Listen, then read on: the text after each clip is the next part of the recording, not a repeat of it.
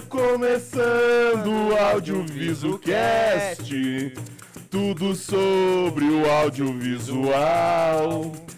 E se você não gostou, muda de canal.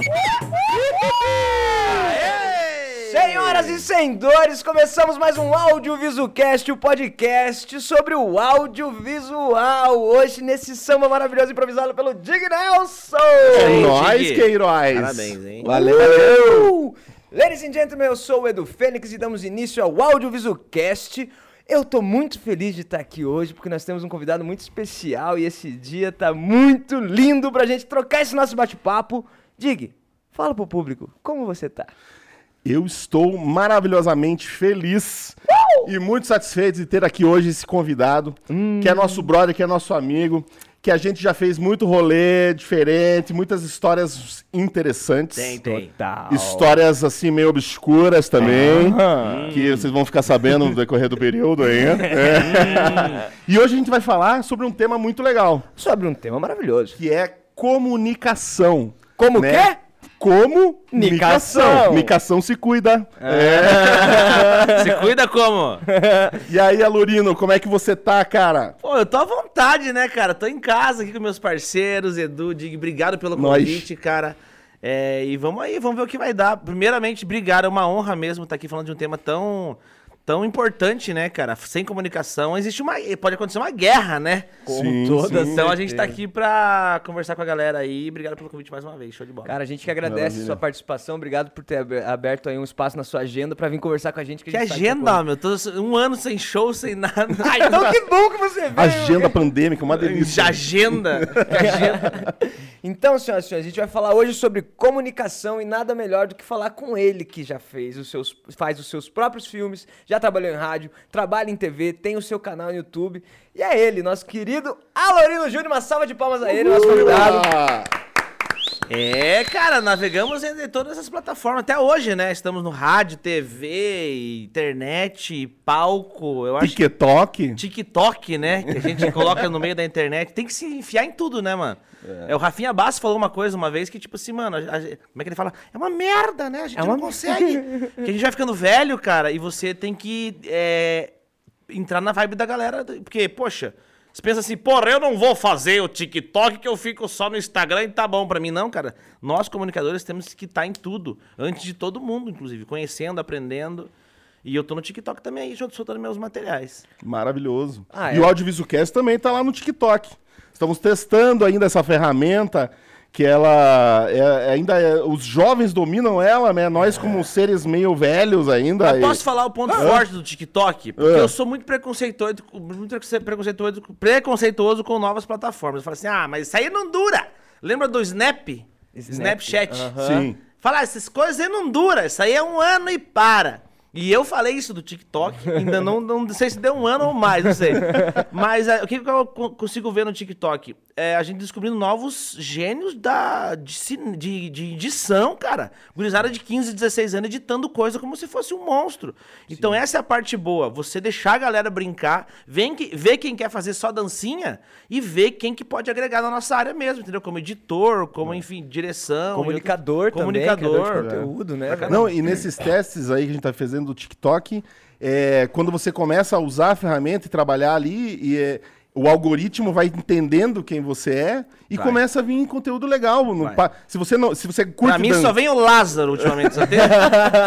O Lázaro. mas se você curte dancinha, vem dancinha, mas se você curte outras coisas, vem coisas legais Exatamente. também. Tem um brother, tem um brother meu que é da, da família, ele tem tudo pra montar um canal, tá ligado? Ele é virginiano e tem um tique assim, ó. Ou seja, Só TikTok. Não, ele tem Só TikTok. falta o toque, oi! Mas eu acho que o nome não ajudou, mano. Eu acho uma TikTok, cara. Sei lá, meio estranho. Ô, né? mas você vai ver o jogo do Brasil, tá propaganda lá, TikTok. TikTok. Junto com o Tic- Tic-Tac. TikTok apresenta. É, né? Mas eu sei lá. Mas, gente, antes da gente puxar a nossa conversa, É que, que já, já começou, que vai já ser começou. muito produtivo. Tamo hoje. animado, tamo empolgado. Estamos animados demais. A gente tem que agradecer as pessoas que fizeram esse episódio acontecer hoje, que são os nossos queridos Momento Patrocínio. Patrocinadores! Então, vamos começar falando deles. Ladies and gentlemen, quer que comece ou comece? Começa, meu Ah, eu filho. vou começar então. A gente só tá podendo nos reunir aqui hoje, estamos falando sem máscara e tudo mais, por conta do nosso patrocinador, a Medme Farmácias. A gente tem um patrocínio lá com eles e a gente também tem uma publicidade junto, que é a campanha Todo mundo tem que fazer o seu teste para poder se reunir. Essa é a ideia daqui e a ideia do Medme. Então, se você quer para sua produção fazer teste de Covid, Entra lá no site medmefarmácias.com.br, compra o seu teste e coloca o cupom. AudiovisuCast. Com esse cupom você ganha 40 reais de desconto por cada exame que você fizer. Então se você precisa fazer seu exame, você aí da produção, você que precisa fazer seu exame É. qualquer coisa, está assistindo o AudiovisuCast, entra lá, cupom AudiovisuCast, ganha seus quarentão de desconto. Economiza e investe no catering da equipe. E meu Exato. testemunho, né? Tive lá hoje, foi super bem atendido pela galera lá, super rápido, sai na hora ali.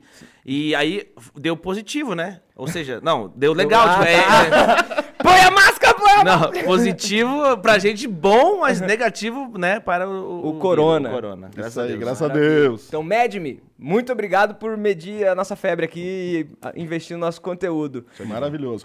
O segundo patrocinador é a AV Makers. Uh! A AV Makers é uma escola de online para filmmakers, fotógrafos, editores, todo mundo que curte o audiovisual e quer se aprimorar. É, são mais de 120 cursos, que eu cursos. fiquei olhando lá, cara. Você faz uma assinatura e tem acesso a todos os cursos. Ah, 120 cursos. Mas diga, ah, eu sou uma pessoa perdida, eu não sei o que eu vou fazer num set de cinema, cara. Como Cara, eu vou investir num curso? São 120 cursos. Se em 120 cursos você não encontrar algo para você fazer dentro do audiovisual, vai para veterinária. Veterinária. Veterinária. Dentro da, do audiovisual. E um curso que eu vi lá legal na AV Makers Qual é o curso de logger. Logger? É, sabe, um é uma maneira interessante você entrar num set de filmagem, você aprendendo a ser logger, gerenciar ali as mídias e tudo mais. Lá eles dão uma letra para vocês e se você quer fazer um desses 120 cursos ou os 120 e quer economizar também, tem o cupomzinho AudiovisuCast Aham. de 240 240 pilas. 240 que pilas você economiza.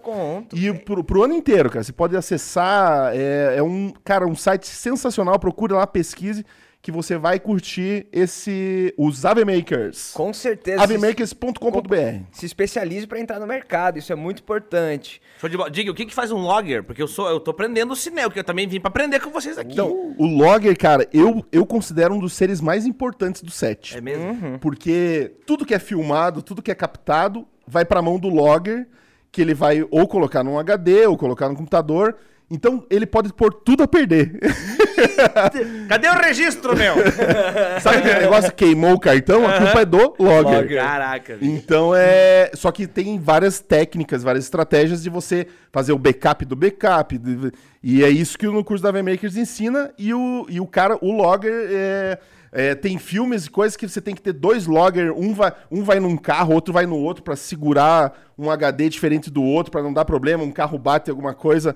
Então o logger, é, Super ele tá com, a- com o coração de todo aquele trabalho transportando e mexendo nos arquivos digitais. Na minha visão, o Logger também. Tudo isso que o Diego falou, só que no resumo, no, no pajé da aldeia, ele é o guardião do espírito do filme, tá ligado? Amém. É, amém, porque ele pega o cartão que tá tudo Ele é o ali. pajé, o pajé ele é o pajézão set. do negócio. Sete chaves. Sete chaves e dois backup. Eu falo porque eu fiz um curso avulso de direção agora recentemente e eu tô com um dos melhores que eu conheço aqui e eu tô pra aprender também. Eu quero absorver com quem sabe, né? Eu sou open, eu falei pro Edu, eu sou open no, no cinema. eu ainda quero servir marmita primeiro pra estar né, pra tá com vocês pra ver o que, que um dia me acontece na vida. Não, já tem um grande patamar aí pra você subir, E tem, e tem aqueles diretores que querem que o set vá muito rápido, que vai logger, vai logger. Vai lá, Diga, até inclusive depois, eu sei que o entrevistado sou eu, mas depois eu quero fazer uma pergunta sobre direção pra ti pra frente. Tranquilo, Legal. tranquilo. Estamos Maravilha. aí, estamos aí. Vamos ter essa pergunta aqui. Teremos, queremos, Você acha que eu vou perder a oportunidade? Nunca. Aqui é o, o papo é aberto e livre é o pra papo todo é mundo. aberto. Inclusive pra você que tá assistindo aí, é, comentários aí, manda lá que a gente vai, a gente vai se comunicar também com vocês aí, galera. Maravilha! Então esse foi o nosso patrocinador AV Makers. Temos agora a Making Off, cara. Quem é Making Off? Ela é uma loja especializada em coisas do audiovisual. Você quer uma camisa com a sua estampa do audiovisual? Você encontra na makingoff.com. Eu quero uma caneca, eu quero uma eco bag. Você encontra no, a- no makingoff.com.br. Tudo sobre o audiovisual de utilitários você encontra lá. Hoje, daqui a pouco, a gente vai falar sobre um desafio que É, vocês viram aqui escrito aqui, quem tá nas lives aí, tá escrito aqui que vai ter um sorteio de uma camiseta. É, a Make Off tá envolvida nesse esquema, já vou dar um spoiler aí. Vamos a pôr a galera também pra participar. Sim, vamos, sim, sim. vamos, vamos botar a galera pra participar. Já vamos contar melhor essa história aí, né? Já, já. Ou já abrimos já? Vamos aproveitar, já que ele deu a ideia, vamos dar ideia também. Então vamos criar uma estampa aqui ao vivo. Aham. Making Off se resolve aí pra criar. Aham. E a gente sorteia essa camisa que vai criar aqui hoje. Vamos fazer isso? Vamos. E quem faz, quem pode dar ideia é a galera. Isso. Mas o tópico vai ser A gente- sobre comunicação. Então, ó, então a ideia é a seguinte: a gente vai trocar uma ideia e pensar numa estampa de camiseta que simbolize o tema comunicação. Exato. Nós vamos trocar essa ideia. Quem tá assistindo também pode mandar a sugestão. Ah, eu quero ver um carinha pulando do prédio de paraquedas escrito comunicação. Manda a tua ideia lá. Não tem, ideia. não tem limites para criação aqui. E daí a gente vai fazer um bololô aí de todas essas sugestões. Eu já pensei em uma, hein? Opa! Não, não vou falar agora. Não, não, falar Tem que agora. acompanhar a live aí pra gente, mais no finalzinho, a gente vai conversar sobre isso. E a Making Off tá desafiada a criar essa estampa e ela criando foi pro ar o um ganhador da live do Audiovisualcast e um ganhador da live do Alorino vão faturar a camiseta ali. Só escrever. O que, que tem que fazer, cara? Mete um hashtag aí onde você tá assistindo. Mete um hashtag lá no YouTube do canal do Alorino ou do Audiovisualcast. Mete o hashtag Alorino Comunica. Hashtag Alorino Comunica. Show. Como se fala, como se escreve, hein? É, escreve a- Alorino com A, um L só, Alorino Comunica. E aí a frase da estampa, ou já pode até É, dar a ideia ali já, exato. como ela quer, né? Ou põe a hashtag lá também, você já vai estar participando do sorteio, só que é no YouTube. No YouTube do Audiovisualcast no YouTube do Alorino Oficial. Maravilha! E continuando nos nossos patrocinadores, diga, quer falar dessa galera que cuida do nosso estômago, cara? Minha querida Leva um Mimo. Nossa. A Leva um Mimo, ela sempre traz uns mimos aqui pro set de filmagem, pros nossos convidados. E ela cuida do catering das produções. Né? Se você vai fazer uma produção, é, a- o mínimo é você vai ter que alimentar essa galera.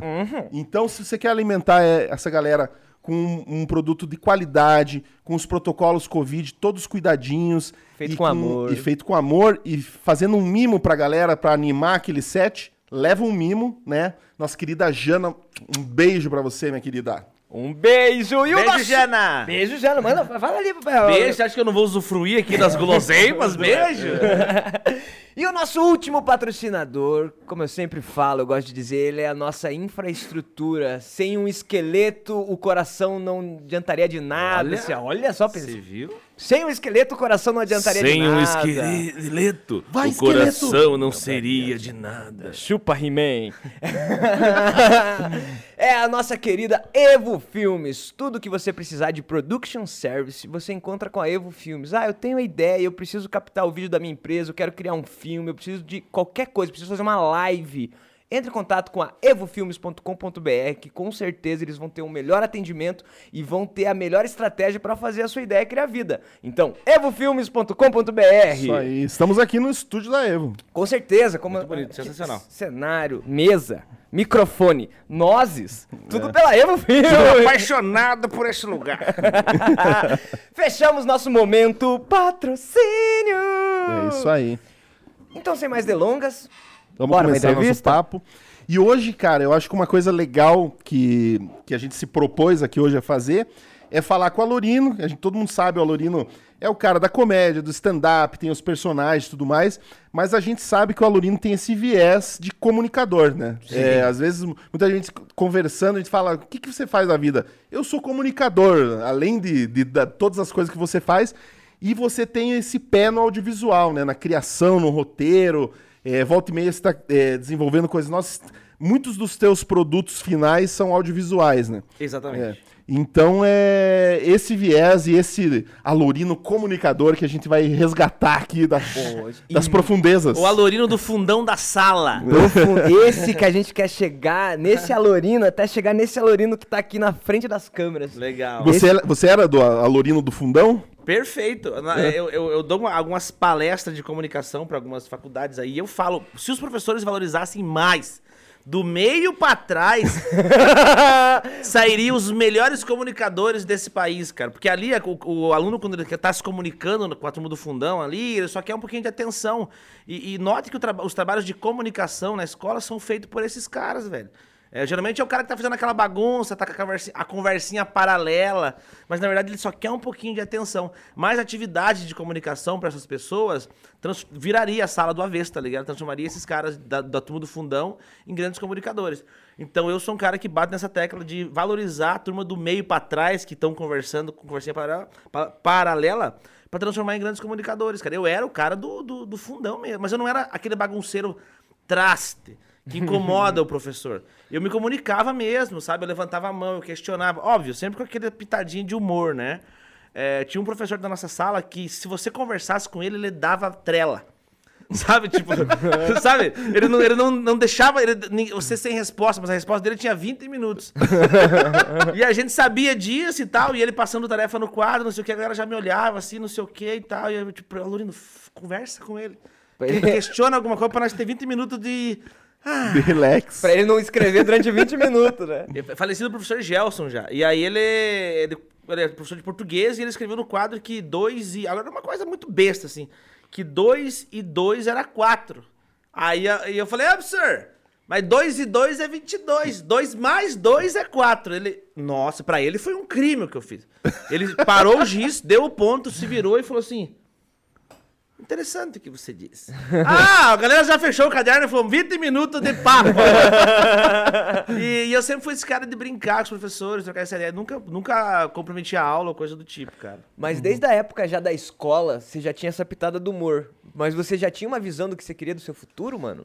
Não, acho que não, cara. Não sabia. Eu, eu queria ser o que trabalhasse menos, tá ligado? Aí eu falava assim, ah, acho que eu vou ser professor de educação física, porque era a única referência que eu tinha, tá ligado? Putz, o que que trabalha menos na, na vida, né, mano? Porque a gente tem que se divertir, né, cara? Sim. Trabalhar é a diversão, nossa diversão. E aí eu não tinha essa visão pra, pra arte, entendeu? Eu, eu entrei na arte sendo tímido.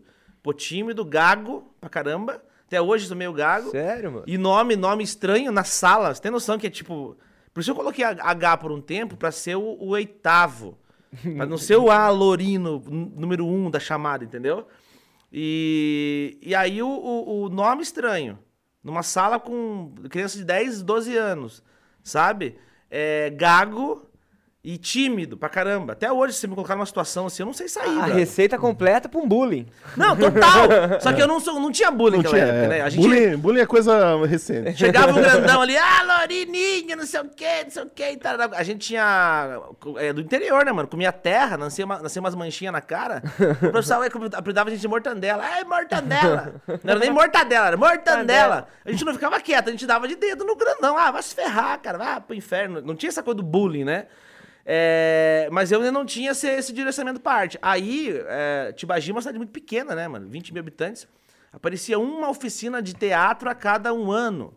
E eu faz, fiz todas. Posso dizer que eu fiz todas, assim. Eu fui desafiado. Falei, cara, eu gosto de falar. Os professores sempre Apoiaram? injetando, né? Pô, Lorino, você, apesar né, dos pesares, se comunica bem e tal. Sempre tá colocando uma pitadinha de alguma coisa diferente aí nos trabalhos e tal. Eu gostava de me aparecer nos trabalhos, né? Que era o nosso palco, né? O trabalho é o palco do aluno, né? Real, né? E, e aí eu entrava nessas nas oficinas, tá? por vários motivos, né? Timidez, tava a menininha bonitinha da cidade ali, envolvida, todo mundo. E na chamada do, do- do- das oficinas de teatro, a Lorina era o primeiro. Atenção, vamos chamar agora aqui os alunos para se apresentarem, os novos alunos aqui do curso de teatro, né? E vamos começar por ordem alfabética. Aí sempre tava o Bernardo, a Camila e o Alorino, né? velho? Primeiro com A. E eu fui um desses, cara, que eu subi no palco e eu. ah, ah, ah, ah. Não saía nada, velho. Olha o comunicador aí, né? Não saía nada e a galera rindo de mim. Não comigo, de mim, tá ligado? Tipo, olha lá, ó, o bobão lá, ó, gaguejando. E, ah, velho, isso foi triste por um momento. Mas na hora da aula, na hora de desenvolver, eu, eu desenrolava, cara. Porque minha família sempre foi muito comunicativa, sabe? Minha família foi muito. Minha família era, sempre foi muito piadista, muito engraçada. Então eu tinha no sangue o engraçado. Todo roteirinho de, de, de teatro ali que rolava, eu conseguia entregar a parte cômica perfeitamente natural. E isso foi fazendo com que as pessoas parassem de rir de, de mim e rir comigo, entendeu? Já com do, 14, 15 anos ali. Então você acha que é uma pessoa que é. Deixa eu tirar aqui que agora esquentou. Tira, esquentou. Estamos em Curitiba, galera, mas é. O papo tá quente, hein? O papo tá O quente. papo tá quente, galera! Não, essa, é- essa história do Alorino me lembrou, cara, no... Também tinha esse rolê do teatro no colégio e tal. E, e se vo- quando você fazia a peça de teatro, você podia ensaiar durante a aula. Então você podia matar uma ou duas aulas pra ensaiar. E daí eu descobri que faltava sempre uma pessoa na peça de teatro, que era o cara que abria a cortina. e daí eu fui em todas as turmas e falei, tem alguém que abre a cortina pra você? e daí eu me inscrevi, eu tava em todas as peças de teatro. Eu ficava, tipo, semanas sem ir pra aula Não, pra a função é cortina. importantíssima. importantíssima. Ou, é, o Dig, na verdade, sobre matéria não aprendeu nada, mas abre uma cortina É. como ninguém. Porra, mas com- a cortina. A cor- Mas abre a cortina na hora errada. Nós tínhamos o Bob, o Bob Hendricks, nosso amigo, que abria a cortina pra gente no Histeria.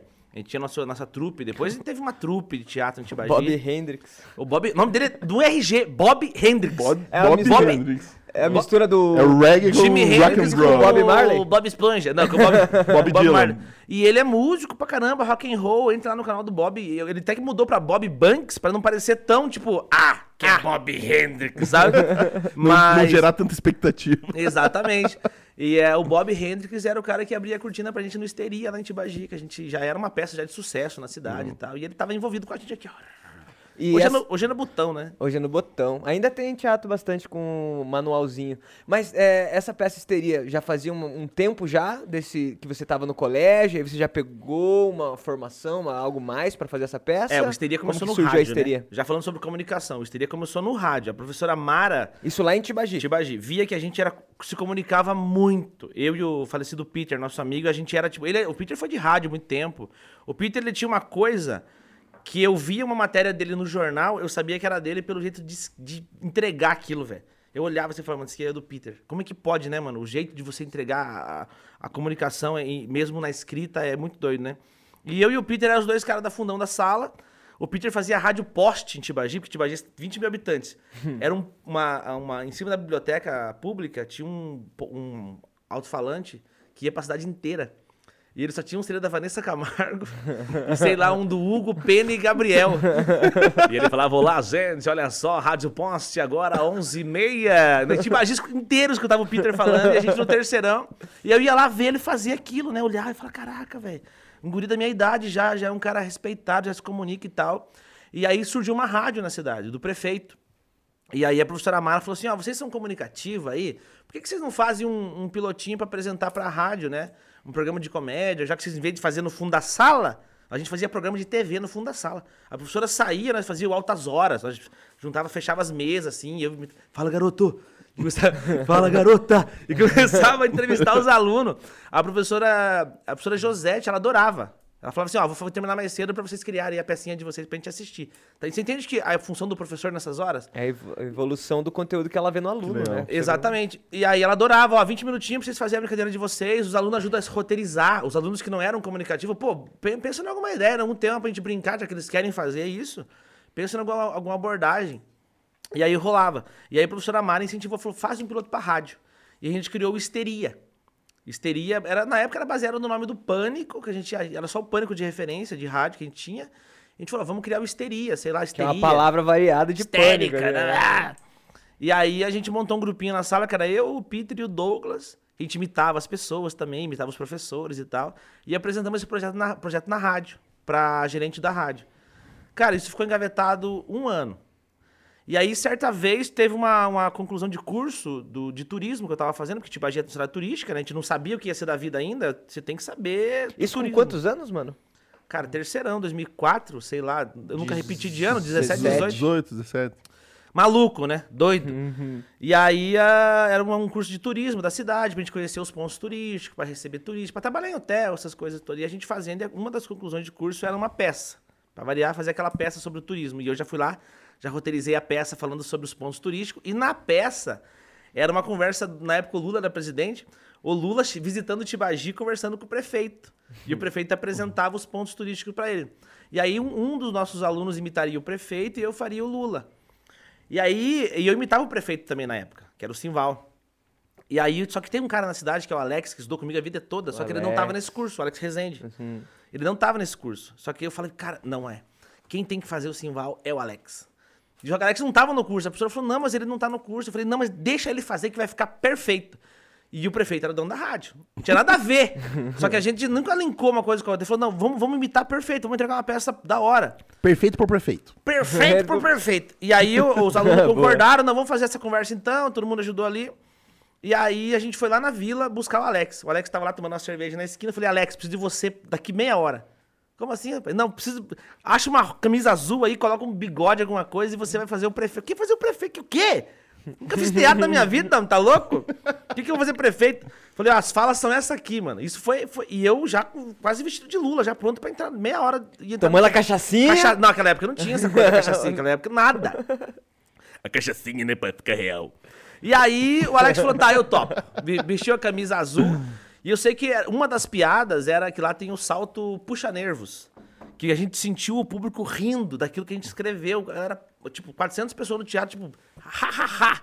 Falei, caraca, isso foi muito engraçado. Que o Lula confundia, né, o nome dos pontos turísticos, que era o Kenny, ele falava o Canon.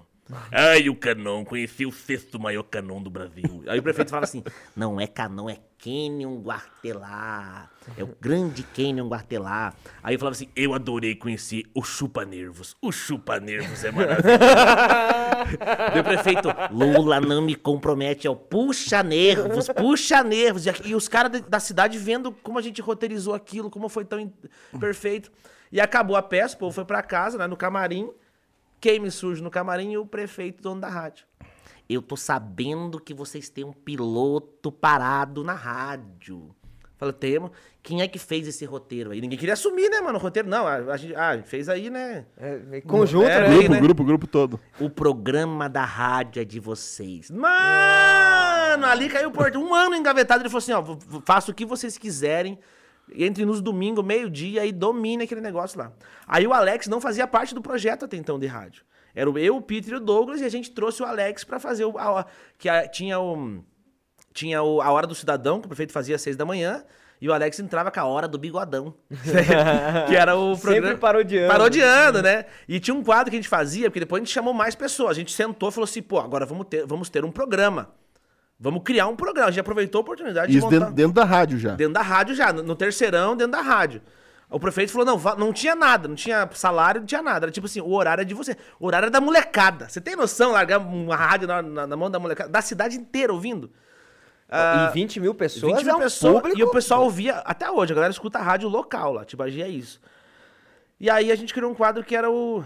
Eu acho que eu, eu fazia meio que o da Atena, sobrevoando a cidade. Só que eu, a Tibagi, até hoje. Subiu o helicóptero, acabou. Não, o helicóptero já tá entrando com borba. É, é muito. É, o povo é muito rotineiro, assim. Aquele, aquele senhorzinho está todo dia na praça sentado. O que passeia com o cachorro todo dia, ele vai todo dia passear com aquele. Então você decora Tibagi. Entendeu? E aí, então, você mapeia. Você mapeia, então você sabe o que está acontecendo, mesmo você estando em casa. Você fala assim: peraí, que agora o fulano tá lá, o ciclano tá lá. E a gente dava esse rolê de helicóptero, meio-dia e colocava o som, né? E eu falava, olha só, estamos sobrevoando o Tibagi, agora estamos passando pelo Bar do Enio. Tá aqui o Bar do Enio fazendo frango assado e o Titico já tá aqui garantindo uma costela. Porque o Titico ia lá comprar costela. O Sabará com o Chamburê estão sentados. Você ia visualizando. Na minha cabeça, e de fato estava. O Chamburê e o Sabará estão sentados aqui na praça. Aqui, vem dar um oi, aqui jogar um, uma cacheta aqui. Olha o minhocão tá dando volta de carro na praça. Cuidado com o prego, ele tá fotografando você. E fomos rodando aqui, mano. E agora vamos. Então, atenção, já já voltamos. E vamos lá pro Mutirão do Nequinho, que é um outro bairro. Olha só, a gurizada tá dominando a cancha de areia aqui. Um já perdeu a tampa do dedão. E isso foi envolvendo a cidade com o nosso programa. Com histeria. A galera fala, pô, cadê histeria? Mandava piada. Nós tínhamos as piores piadas que nós fazíamos o tic-teco fazendo piada ruim. É o TikTok? É o tic-teco. e aí um dia o Peter teve uma ideia. Eu tenho até hoje o, o, o, o briefingzinho dessa peça, que era. Ele falou, vamos levar isso aqui pro teatro. Nós tínhamos um teatro na cidade, velho. Nós tínhamos, não, fazia, não acontecia nada. Vamos levar isso aqui, isso que a gente faz aqui, lá. Vamos fazer essas esquetes lá. E a gente, poxa, vamos. Aí a gente agregou mais, mais uns dois, três colegas que já eram de, de rolê de rua, de fazer uma resenha. E falei, cara, vamos pro teatro, mano. Vamos fazer isso que você faz na rua aí, imitar os caras no teatro. Não eram do rádio, eram da rua. No rádio era eu, o Alex, o Douglas, e a gente colocou a Mariana também, que a gente tinha- colocou uma mulher, e ela era super engraçada também. E aí roteirizamos essa peça que se chamava O Franco Fechou e o Circo Reabriu. Por que o Franco fechou? O Franco era um, um hospital de louco que tinha lá. Hospital de Goiaba. É, e daí o, o Franco fechou e o circo reabriu. É, primeiro, primeiro histeria no teatro. Não, é maravilhoso essa analogia, né? Se o hospital de louco não fechou, quer dizer que alguma agora coisa vai, oi! Ah! E aí a gente fez esquetes. O que a gente fazia na rádio, a gente fez na, na, no teatro. Aí a gente pegou uma referência, não lembro qual, e colocou o Elton na recepção do teatro, sendo filmado e transmitido dentro. Então o, o cidadão tibagiano ele se sentia no tapete vermelho do Oscar. Sabe, sendo. cha- Olha só, o Macuco, nosso amigo, chegou aqui, tarará, e ele dava entrevista e brincava achando que era só um microfone e uma cama de papelão. Quando ele entrava, ele viu que todo mundo que já tinha entrado no teatro estava assistindo aquilo ali. Daí eu, Irado, mano. maravilhoso. E o Elton era tipo um repórter vesgo, daí nem existia aquela época, a gente nem sabia de repórter vesgo, e o Elton era aquele repórter chato que recebia a galera e abordava a galera, os tímidos, ele dançava com as velhas. E isso pra galera do, que que ia lotando o teatro, já ia assistindo o que estava acontecendo, já começou a peça. Lindo pra ocupar o tempo de início ali, né? Não, E foi- já usando o audiovisual ali pra ser um diferencial no rolê ali. Cara, câmera zona ligada ali, ó, já embutiu ali, pau e foi pro ar. Ah, e aí, só que o histeria, né, o primeiro histeria deu 30 pessoas. O segundo deu umas 60. O terceiro deu menos, por quê? Porque deu uma merda no segundo. Porque Conta, conta. Por que que aconteceu? O primeiro foi um sucesso. Olha, porque ninguém acredita nos caras da cidade, né? Só que a gente imitava os caras da cidade, a gente zoava, fazia as, sabe essas polêmicazinhas de rodinha de, de esquina? A gente pegava essas polêmicazinhas, a, a fulano é amante não sei de quem. E nós era polêmico, nós fazia isso no palco. Mas assim, com autoridade, ninguém fazia isso com o povo anônimo. A gente pegava os caras que mereciam mesmo. Ah, o vere... A gente fez uma, uma, uma sketch que era a sessão da Câmara dos vereadores. E lá não precisa de muita coisa, né? Lá você cumprimentou o pessoal, você é meio vereador. E daí a gente fez. 15 um- votos. É, lá é meio nove vereadores, assim. A gente fez uma cena que era uma cena que não tinha nada. Era uma cena que chegava pra um vereador, o, né, o papel pra ele ler, ele falava: "Ah, não, acredito. Passava pro outro, o outro olhava. Nossa, não. Ia passando um pro outro, né? Quando chegava no último, que era o mais entendido, eu falava assim: hum, abra o envelope. Sabe? Não tinha nada escrito. Eles falaram, nossa, olha isso aqui. E era só abra o envelope. Eu fiz um debate que era do prefeito. Gente os debates eram de praxe. Toda histeria tinha um debate dos prefeitos. Daí a gente fazia o- o- as piadas que realmente rolavam, mas ninguém tinha coragem de falar. Então isso foi levando o público pro teatro. Vamos ver o que esses caras vão aprontar dessa vez. Era umas coisas assim. E aí, pro segundo histeria, a gente satirizou a tropa de elite. O prefeito era o Capitão Nascimento e os secretários eram os, os soldados. 02. 02 e não sei o que, e tapa na cara, e loucuras. entendeu? Mano, pra nós era maravilhoso se divertir com aquilo. Numa cidade não tinha nada daquilo. E o povo começou a ir pro teatro. que Era o quê? Se não era de graça, era dois reais que a gente cobrava, sabe? E já era no Histeria 2. No Histeria 2, o Elton, que era um dos nossos soldados, pegou uma bola, que o cara jogava bola na galera, pegou uma bola e chutou na plateia. Pra galera, pra galera pegar a bola. Só que era numa senhora que tinha um certo delay. e foi direto na cara dela. Pam! Mano, aquilo numa cidade pequena, pô, repercutiu mal, pô. Agrediu a senhora. Agrediu assim. No Sorte que ela já não tinha dente. Sorte já, já perdeu ali. Na terceira, diminuiu o público. Na quarta, a gente fez um. Aí já era tipo assim, teatro, teatro mesmo. O Jefinho desceu de borboleta do teto. Com a música do Sandy Júnior. Vamos construir.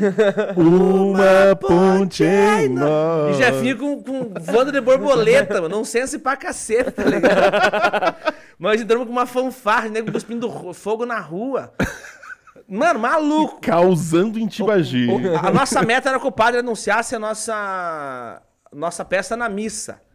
Era meio impostor, nós queríamos fazer umas coisas meio assim, de colocava na, no bilhete do padre a peça sem ele notar, umas coisas assim, sabe? Ele chegava até o padre, hoje após a missa teremos uma peça histeria no teatro. Sabe, né? E o povo da missa ia assim, ó, vup, aham. não era não- o padre divulgando, pô, não vou, não, não posso perder, eu sou padre, falou, né, vida? E aí o Histeria, a gente fez até a décima edição do Histeria, virou um sucesso, cara. Tinha gente sentada no E chão. né? A rádio continuou em paralelo com isso? Continuou, continuou durante um- mais uns dois anos. Depois a gente vai dispersando, né, mano? Você entende que nem todo mundo queria seguir a carreira artística, então, pô, não posso, não ter mais tempo daqui, não ter mais tempo dali. E eu seguindo aquela coisa, falei, não, eu quero. Pô, ô louco, isso aqui tá me dando 100 reais, daqui a pouco pode virar 200. Eu, eu tinha essa visão de negócio já da arte, entendeu? Quando eu ingressei, quando vi que, eu, que tava colocando gente no teatro, quando eu vi que o público pagava dois pila pra entrar, entendeu? Eu, e o Peter, inclusive, tinha essa visão, não, isso aqui pode ser um trabalho também, né? Mesmo que não, de né? Né, sim. E o Histeria seguiu até a décima edição. A gente quer voltar a fazer um, um reencontro da galera agora, mas algo, Iradíssimo. algo maior. Mano, a minha pergunta é: a gente sabe que a comunicação é uma ferramenta de transformação, tanto porque, como a gente fala pelo audiovisual, o audiovisual é uma puta ferramenta de transformação de vidas. E a audiovisual tá embutido dentro da comunicação.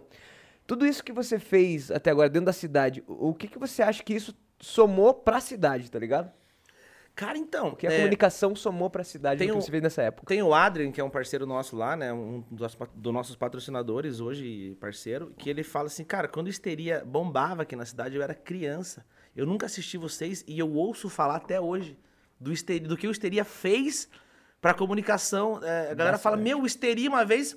Porque a gente fazia essas esquetes polêmicas, que solucion, não solucionavam, mas mostra, deixavam explícito para as pessoas é, o quanto é importante você se comunicar, o quanto é importante você falar. Por que, que você fica fofocandinho na esquina sobre um assunto que você nem sabe se é verdade, as fake news, as autoridades lá a gente brinca tudo, mas os caras sofriam, mano, com fake news naquela época, entendeu? Ah, fulano tá pegando dinheiro, não sei do que, pra fazer não sei o que, e nós histeria trazia isso pro palco e mostrava também a, a ignorância do povo falando aquilo. Sabe aquela coisa do, do, ah, do escutou meia boca e passou de um jeito errado?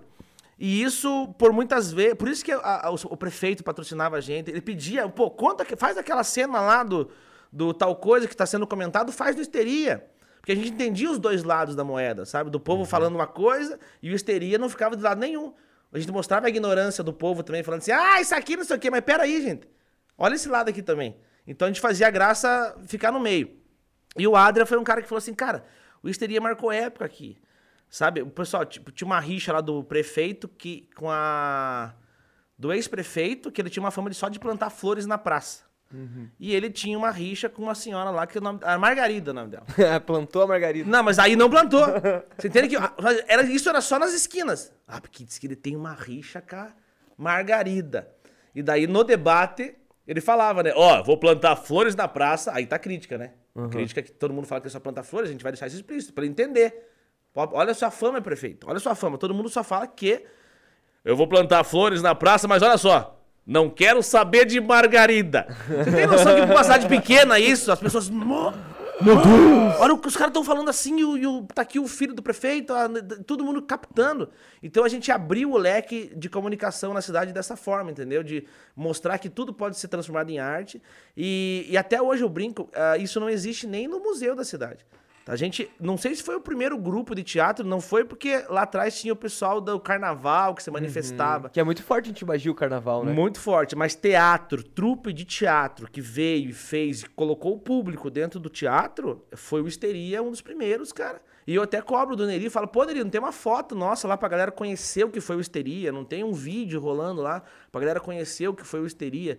É, por isso que a gente quer até fazer um Remember mais, talvez hoje mais suave, né? É uma coisa mais comemorativa do que como era antes.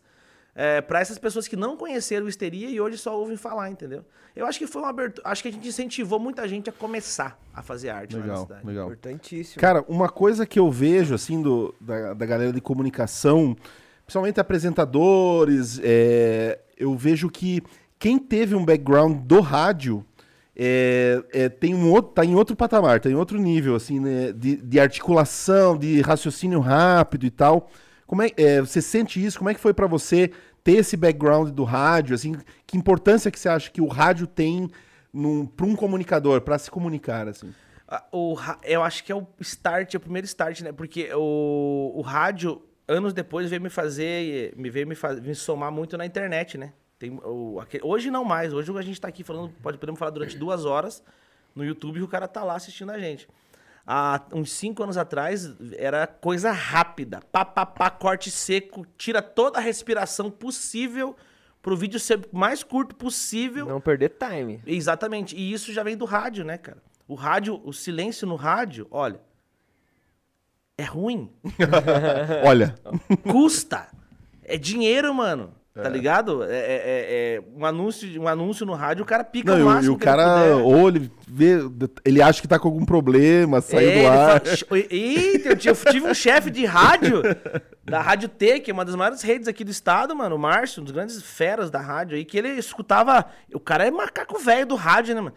Era um segundo ele. O que aconteceu? Põe essa rádio no ar! Mas você entende que, tipo, calma, é um segundo. Mas o cara é de rádio, ele é um senhor de rádio. E foi isso que eu aprendi no rádio, cara. Que a trazer isso pra internet também, naquela época que precisava cortar as, as famosas respirações, no popular dizendo, né? Tirar a respiração. É, e na comunicação também de. A, a rádio ajuda a gente. Hoje eu consigo resumir. Eu consigo gravar um vídeo de 30 segundos, mais ou menos de cabeça. Sabe, quando liga uma câmera, por conta do que o rádio me ensinou. Dessa velocidade, sabe? De não poder deixar buraco. Então, é importante. Eu acho que o rádio, cara, quem tem essa escola de rádio, ele consegue ingressar em qualquer outra plata- plataforma. É muito mais... Tanto que os grandes apresentadores de TV vêm do rádio. Datena, Milton Neves, Fausto Silva. Sabe, o Faustão não deixa buraco de jeito e maneira, mano. Ô, louquinho! Co- Agora deixou uma baita brecha, né, meu? Mas porra. Mas é, é, é porque os caras. O, o, o, o cara sabe. Esse cara não, esse cara não vai dar. Não vai dar errado com ele, entendeu? É até o episódio anterior da Nani, Uhum. que a gente, pô, Nani se comunica bem, não sei o que, não sei o que. Também, background de rádio. Teve Uhum. programa no rádio, ficou, ficou um tempo lá, na- principalmente na M e tal, que tinha relação bastante próxima com o público e tal. E vamos lá. É. Olha o que a gente tá fazendo hoje aqui no YouTube. É o bom e velho rádio. Bom e velho rádio com uma câmera ligada, né, velho? É, pro, pra galera do Spotify, Deezer, Apple Podcast, é rádio ainda. É É rádio, rádio, é online, mas é rádio. Então cara fala assim: agora o podcast é algo novo que tá surgindo, filho. Meu vô fazia isso aqui. É um rádio com uma câmera. É o rádio e a. câ- Você entende que a, a união faz a força? então, já aproveitando essa deixa que a gente tá falando do rádio, um beijo aí pra você que tá. Vou fechar os olhos aqui. Um beijo pra você que tá no Spotify, nas, no, no, no Deezer, no iPodcast. Você sabe que as senhoras acham que a gente é lindo, né, no rádio, né? Ah, que continue assim, que assim permaneça. Dona, Mar... Oi, Nós, Dona nós Maria. somos da agência de modelos. E o cara do rádio, ele ganha presente de todo mundo, cara. A aula Dona Maria trouxe um saco de mandioca pra mim hoje aqui, veio lá do. é umas coisas. Olha só, Dona Maria hoje trouxe um frango, uma frango assado. Obrigado, Dona Maria. Vou mostrar em casa. Mas o povo leva presente pro radialista, é o companheiro da senhorinha, né? É o companheiro da senhorinha. E dentro desse tópico rádio, man, você tava lá em Tibagi, vocês tiveram ah, o rádio da cidade, vocês foram pro teatro. Ah, qual foi o próximo passo que você teve, tipo, dentro do rádio, assim, após o Tibagi? Vocês, que, você criou um outro programa, você entrou para outro programa. Como foi essa sua evolução no rádio? Eu tinha essa visão de que. de que eu achava, não, já fiz rádio, agora sou teatro, então não vou fazer mais rádio, entendeu? Tanto que a gente fez um ou outro programa numa rádio dos padres lá, mas daí não podia falar nada. Pia- Essa piada não pode. Amém. Daí não tinha como fazer, não fazer piada, né, cara? E aí eu deixei o rádio por um, por um tempo. Deixei, eu não fiz mais rádio. Hoje eu faço rádio. Hoje eu faço a Massa FM uma vez por semana. Toda quarta eu tô lá na, na Massa FM. Fiz o Pretinho Básico, né? Que, que é o fenômeno do Sul. Ganhei o concurso do Pretinho Básico, que era 500 vídeos foram enviados. Depois foi para 40, que era o, no palco. Daí a final era no palco. E eu, como já tinha experiência de palco, acabei levando, ganhando o prêmio. é, fazendo parte do grupo lá. Mas por muito tempo ficou essa lacuna sem rádio na minha vida. Aí eu fui fazer o Carmo, quando surgiu o Carmo em 2012 no YouTube, o Leandro, que é filho do Márcio, me chamou para trabalhar na Rádio T. Inicialmente como editor de áudio apenas. Ah, vamos editar áudio primeiro, você faz umas pontinhas aqui, umas pontinhas ali pra gente ver o que que dá, né? E aí eu entrava muito pouco, assim, até achei que foi muito mal utilizado. Ele poderia já, pô, põe esse cara e vê o que, que dá. Eu sou desse. Põe aí, põe no ar e lapida o maluco. Não é tipo, hum, vamos pisar em ovos. Acho que a arte não é assim. Acho que a arte é quebra os ovos e depois nós faz um omelete e vê o que dá. Depois, e separa as cascas. É, separa as cascas. E ainda faz um. a farinha de... de- Faz um esterco, usa tudo. E ali eu fiquei, eu, eu, eu achei, nossa, agora eu voltei pro rádio, né, mano? Tô na maior emissora aqui do estado, não sei o quê, voltei pro rádio. E, e, mas não fui muito bem utilizado. E, e é nesse meio tempo que eu estava ali de editor de áudio, começaram a surgir os showzinhos. Ah, tem um maluco que faz um, showzinho aqui, chama aí. E eu tinha que faltar às vezes na rádio, sabe? Eu tinha que faltar, pô, quinta-feira eu posso faltar pra ir fazer um show lá? Sexta-feira eu posso ir fazer um showzinho lá? Aí o chefe, pô, peraí, ou você vai fazer o show ou você fica aqui, né? Eu falei, não, mas putz, o show já tá igualando ali, tô ganhando uma coisinha aqui. Aí deixei de fazer rádio. Aí, anos depois, que eu fui parar no Pretinho Básico, que eu realmente, de fato, aprendi a fazer rádio. Lá que eu tirei minha DRT de radialista, que eu, que eu entendi o que era comunicação no rádio. Não era rádio comunitária, não era tipo, ah, loucura e, sabe, sorteio de brinde. Não, é comunicação. O Alexandre Fetter, que era o nosso âncora lá, ele falou assim, é, ele falou assim, é, é, é, o cara liga o rádio para escutar o locutor falar. Se ele quer escutar música, ele põe um pendrive, cara. O locutor é, tem a importância. Até quando ele dá o que vai chover, ele tem que estar tá sendo convicto, ele tem que estar tá certo daquilo, tem a importância da comunicação do radialista com, com quem está ouvindo. É, e a entrega de, de verdade, é. se errar, volta. E a gente fazia rádio em pé. A exigência, a exigência dele é que a gente fizesse rádio em pé por causa do diafragma tudo esses ah, detalhes. É? Uhum, legal. Todos esses detalhes. Então ali pode dizer que eu me tornei um radialista de verdade, que foi na, na Rede Atlântida. Rede é. Atlântida. Tive essa honra de. Que é o que, que faz a, o Festival Atlântida lá no Rio Grande do Sul, né? Iradíssimo. De... É, eu lembro, esses falando de, da proximidade né, que o rádio gera com, com o público, é, o, o na, na, no fato da morte do Boechat, uhum. que eu, eu, era um cara que eu acompanhava muito, assim, várias pessoas tiveram esse mesmo sentimento de ter perdido um, um, um, um amigo. tio, um amigo, um parente, né? Você ligava e... de manhã, cara, era o Boechat. É. Você entende, cara?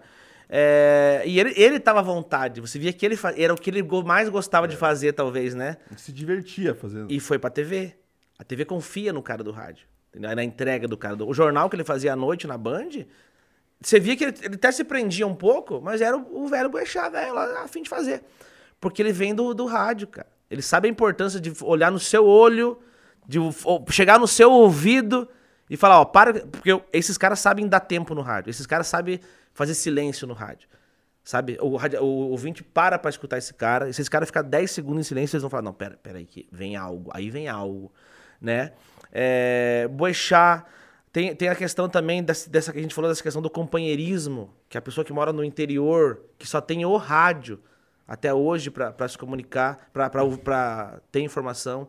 Então o radialista ele tem uma importância doida na vida das pessoas, não só como profissional, mas como mais pessoal também, né? Total. Show, show. E dentro dessa parte de comunicação do rádio, é... você sempre foi você que foi agilizando essas pontes para você entrando nos lugares? Ou desde o início teve algum amigo, algum lado seu que foi o, o, produtor que falava, cara, eu preciso fazer isso, isso, isso. Como que. Qual, a pergunta é: qual a importância de um produtor na comunicação? Desde o início, para quem tá começando, até hoje, como você tá? 100%, mas na minha vida nunca teve. Eu, eu sempre fui. Eu, eu, tive, eu sempre. Eu brinco, eu tive que provar sempre que eu era bom pra de 10, 1 falar, viu? Olhe com carinho Sabe, não sei o que, que acontecia, se eu chegava muito atropelando as coisas, se eu mostra, queria, tinha essa sede e tal, mas nunca fui assim, vamos dar uma chance para esse rapaz aí, sabe? Eu tinha que tá, conseguir entrar. Eu consegui uhum. entrar, eu falava, mano, eu tenho que estar entre os top 3 pra ver o que acontece, entendeu? Tanto no rádio, no teatro, na stand-up, na minha vida inteira, e eu sei que vai ser assim para todo sempre. Esse é o Alorino na comunicação. Ninguém vai falar assim, ah, o Alorino lá. Sempre é tipo alguma coisa do tipo. E na, na Rádio Atlântida, por exemplo, eu fiz o concurso. Foi um fã que mandou na minha página, porque eu queria expandir meu, meu, meu trabalho pro sul. Eu falei, pô, Paraná já me conhece, não sei o quê, eu tenho acesso ao Paraná, mas e agora? Né? Eu nunca pensei, ah, vou pra São Paulo, Rio de Janeiro. Eu falei, não, mano, eu, eu, eu tô aqui no sul, quero trabalhar perto de casa, quero dormir em casa. Né? Entendeu? Não quero nada muito, muito longe, não. Igual o Dig, mora três quadros daqui. Maravilhoso. nós vamos viver da arte e não queremos ir muito longe. Se nós ganhar o Oscar um dia, é. manda por correio e tá Vamos fazer esse podcast dar certo, né? Ficar por aqui. Manda né? por correio. é... E aí o fã mandou assim, ó, e eu tinha essa cabeça já de, de, de empreendedor, falou assim, agora eu vou ter que pegar meu negócio e transformar, jogar para algum para outro canto, né? E eu sabia que o Pretinho Básico dominava Santa Catarina, Rio Grande do Sul inteiro, né, mano? É só os caras que dá lá, não entra Jovem Pan, não entra ninguém lá. É, é Atlântida. Pretinho Básico. E aí o cara falou assim, ó, vai abrir um concurso do Pretinho Básico aqui e estão procurando um novo integrante. E eu falei, cara, os caras falam. Eles têm dois horários, meio-dia e seis da tarde. Os melhores horários que. O melhor horário é às seis da manhã. Que Melhor? É porque a galera tá indo pro trabalho? o por isso? Diguinho Coruja que me falou isso aí. Falou que o melhor horário é às seis da manhã porque tá todo mundo ali. Meio-dia, tá o cara que tá voltando. pro- Os que voltam pro almoço e os que estão retornando é- já é uma galera menor. Seis horas da tarde é a galera que tá voltando pra casa. Você pega uma fatia boa daquela galera de manhã. Entendeu? De manhã, É 100%. criança na van, boia fria. Tá, aí tá todo mundo, entendeu? Porque todo mundo starta, só que todo mundo volta num horário diferente. É, né? então, ali, seis horas da manhã, tá, o Brasil inteiro tá te ouvindo, entendeu? Real, uma é, boa percepção, essa aí, uma boa dica. e- Diguinho, o Diguinho é o monstro do rádio, né, cara? E o cara é dinossauro. É, não é à toa que ele é um comunicador de peso, De né? peso, né, cara? Pô, me respeita, pô. E aí, é, eu, eu, eu entrei em contato com, com o pessoal da Atlântida, mandei meu vídeo, fiz um resumão do que eu já tinha feito na vida, videozinhos da internet e tal. E fui um dos, dos 500 vídeos selecionados para aprovados, né? Aí eles fizeram uma outra seleção lá entre eles e escolheram 40 para fazerem o, o- a quartas de final lá no palco Dan Higgs, acho que era do Dan Higgs, não, não me lembro, lá em Porto Alegre. E eu falei, nossa, tem que ir pra Porto Alegre, mano, não sei o que, já pensei. Daí eu- o pessoal falou, cara, se você ganhar, você vai ter que vir embora pra cá. Então já começa a se acostumar. E eu fui, e minha sorte é que era no palco. Eu já era o alorino do stand-up. Se fosse só rádio, eu também não, talvez não tinha tanta experiência. Tinha, Lembra que ano foi mais ou menos, mano? Cara, 2015, 2015, 2016. Então você já tinha uma história ali da, da internet, já tinha teu canal, já. Já, já fazia três anos. Já, com- em 2012 surgiu o meu segundo canal, que foi o que, que bombou. O primeiro foi legal, que foi em 2010, que, que eu falo que só era eu e mais seis que criavam conteúdo pro YouTube ali, que era, criava conteúdo. Não era o gatinho tocando teclado. ou- sabe? Era criar conteúdo era o Felipe Neto. Não era bonequinha de porcelana lá. Eu né? vi uma entrevista do Felipe Neto falando assim: eu postei meu vídeo, meu primeiro vídeo, foi em fevereiro de 2010. Aí eu falei, nossa, o meu foi 23 de janeiro de janeiro de 2010. Só que o cara já, já vinha com uma com cacife, né, mano? E eu com uma câmera, um- era uma Sony de pilha que eu comprei no Mercado Móveis parcelado, fui pagar dois anos depois as, as parcelas. As pilhas. Colocava, colocava uns cabos de vassoura assim na mesa pra colocar aquela luz, tá ligado? Comprei aquela luz do foco assim, com durecão aqui. E era o quadro Alorino Fala Merda, em 2010. E aí, comunicação. Comunicação, fiz um vídeo sobre profissões. Foi esse vídeo de profissões que me fez ganhar a bolsa integral de publicidade. Que a diretora da faculdade Ah, falou. que "Ó, legal. é, foi, foi muito Cê- doido. Pera lá, pera lá. Você ganhou uma bolsa Integral, por causa desse vídeo. por causa de um vídeo também de comunicação. Que você... Comunicação. Eu falava sobre. Eu falava assim, eu fiz um vídeo falando durante 20 minutos, naquela época do YouTube era, era bastante. Era Muito, mais ou é. menos 15 minutos. Até nem 15 tinha é tanto. equivalente a duas horas de hoje. Era o né? limite que podia. Na época eles iam abrindo pra quem já era criador de conteúdo, era o limite que podia. E eu já vi essa importância. E eu fiz falando sobre. Eu já volto lá no pretinho, tá? Uhum. Eu fiz sobre essa importância. é, é, sobre profissões, Profissões. profissões. Por que, que eu não dava certo em nenhuma profissão? Por que, que eu não posso ser um padeiro? Por que, que eu não posso ser um engenheiro? Por que, que eu não posso ser advogado? Por que eu não posso ser médico? Dando um- uma visão minha sobre essas profissões e por que, que eu não me encaixava em nenhuma delas. E era muito engraçado, porque eu analisava cada profissão com piadinhas, né? Aí acabou dando lá um vídeo longo. E os primeiros seis meses da faculdade eu conseguia lá arcar. Só que eu não era aquele cara assim, meu Deus, ó, vou morrer. Eu só não ia pra faculdade. Falei, ah, não tem dinheiro pra pagar, não vou. e aí a professora Camila, que foi a que me inseriu no palco, que eu fazia vídeo pra internet. Até então eu fazia, eu fazia teatro, mas ela me colocou no stand-up. Eu era aquele cara do palco. Outra professora. Outra Olha a professora. importância dos, dos professores no caminho aí. Porque eu fazia teatro, mas eu olhava os caras de stand-up e falava assim: ah, isso aí, isso aí, a hora que eu subir fazer, eu faço. a hora que eu subir fazer, eu faço. Mas nunca subia. Tenho três horas de texto. Ah, isso aí eu faço. Só que eu achava que era igual histeria. Eu falava, "Ah, eu falo umas coisas lá e pego uma escada pra fazer comigo. Não, é stand-up, mano. É você e Deus. Tchau. E eu não tinha essa noção. E aí eu. eu... A professora Camila falou assim: Olha, você não vai vir mais pra faculdade? Eu falei, eu não tenho dinheiro pra pagar, professora. Muito caro, tá doido? Eu já sei criar, já sou criativo, só preciso do papel, então deixa eu lidar com o meu YouTube que tá ótimo. Daí ela falou: não, a, a doutora aqui viu o seu vídeo das profissões, achou muito bom. Quer investir em você e quer te dar a bolsa integral da faculdade, mano. Eu falei, mano, mas eu vou. véi. vou agora. Ah, e aonde é a faculdade? Ponta Grossa. Ponta Grossa. Se for assim, eu vou. Não, porque daí, cara, pô, você tem que aproveitar as oportunidades. Eu nunca deixei passar a oportunidade. Aí fui, cara. E aí, numa oportunidade, ela conhecia um grupo de stand-up de Ponta Grossa, que tava começando lá, grupinhos e tal. E me, me- ela me indicou pra eu fazer uma, uma- um open lá com, com o Diego, com a galera lá. E eles já. No, no primeiro open que eu fiz, eu não fiz stand-up, eu fiz uma, um, tipo um monólogo. Eu não sabia o que era o stand-up cara limpa. Ei, eu sou Alorino. Eu criei uma persona boba. Eu entrei com um papel no bolso, tipo clown, assim, falei, gente, tudo bom? Eu não sei o que eu tô fazendo aqui, mas vamos lá. É, aí eu me abaixei. Quando eu me abaixei pra colar o papel no chão, arranquei uma durecão aqui, crau! O povo já começou a rir da minha desenvoltura idiota, tá ligado? O barulho da fita crepe. Trau! E papel, assim, deu olhar. Essa aqui vai funcionar. E, tipo, sabe aquela coisa? E o povo, sa- sabe quem? Sabe? Eu não sabia, não era ainda o Alorino. E daí eu falei pro cara do som, falei, ô, os caras tiveram música aí, né, mano? Pô, bota uma música pra mim aí, pô, veio a minha sala inteira me assistir aqui, bota uma música pra mim aí, cara. Deu cara, não sei o que. Eu, falei, eu fui lá na mesa e falei, pô, coloca uma música aí, cara. Sabe aquela coisa do clown, do palhaço mesmo? Deu o cara escolheu uma música lá e eu entrei, já entrei. ah, sabe? Teatro, completamente teatro. Já, a única referência minha era o Histeria. Não era o Rafinha Bastos. E aí eu fiz umas piadas muito ruins lá, muito ruim. Mas foi ruim mesmo, galera? Não... Ah, a piada do ornitorrinco macho ah, foi daquela época, que eu falo até hoje, que eu Ah. falo que se você... É, foi uma das, das boas que duram até hoje, que eu falo que eu digitei meu nome no Google, Alorino Machado, apareceu você quis dizer ornitorrinco macho. e até, hoje nem tem mais o você quis dizer, eu acho, no Google, sei lá, ele faz outra coisa. E aí eu fiz uma piada horrível, que eu, eu- o padre veio falar comigo outro dia, mandou uma mensagem mim, falou, Alorino, você não precisa fazer isso. Eu falei, amém. que eu fiz, na época, saiu uma notícia no Fantástico, do, as meninas estavam nadando na água lá, e a, a sucuri veio e Aham. pegou as meninas, lembra? Lembra dessa notícia? E, e daí eu fiz uma piada, falei, nossa, viu a notícia que saiu no Fantástico essa semana? Da sucuri comendo as meninas. A última vez que eu vi uma sucuri comendo as meninas foi no filme do Kid Bengala. ruim, ruim. Ah, cara. Não, ruim. Para o ambiente, ruim. Você entende Ainda que mais que o padre veio falar porque tava no o ambiente. padre viu um vídeo, porque daí eu falei, ah, vou soltar esse videozinho no meu Facebook na época e tal. E o padre falou assim, Anorino, você não precisa. e daí eu, eu- eu entendi. Não é que não precisa, ele, ele me colocou. Ele falou assim, cara, você fez. o vídeo tinha cinco minutinhos.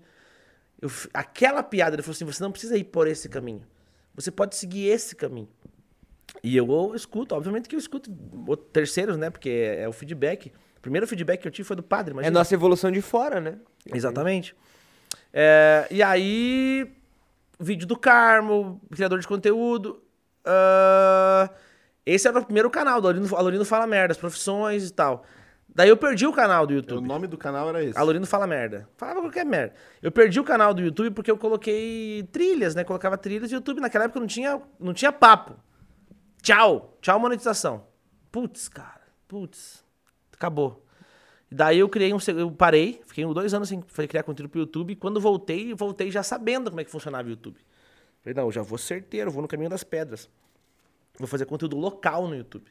Por isso, por isso que o meu login até hoje é o Vlog PG, porque era Vlog Ponta Grossa.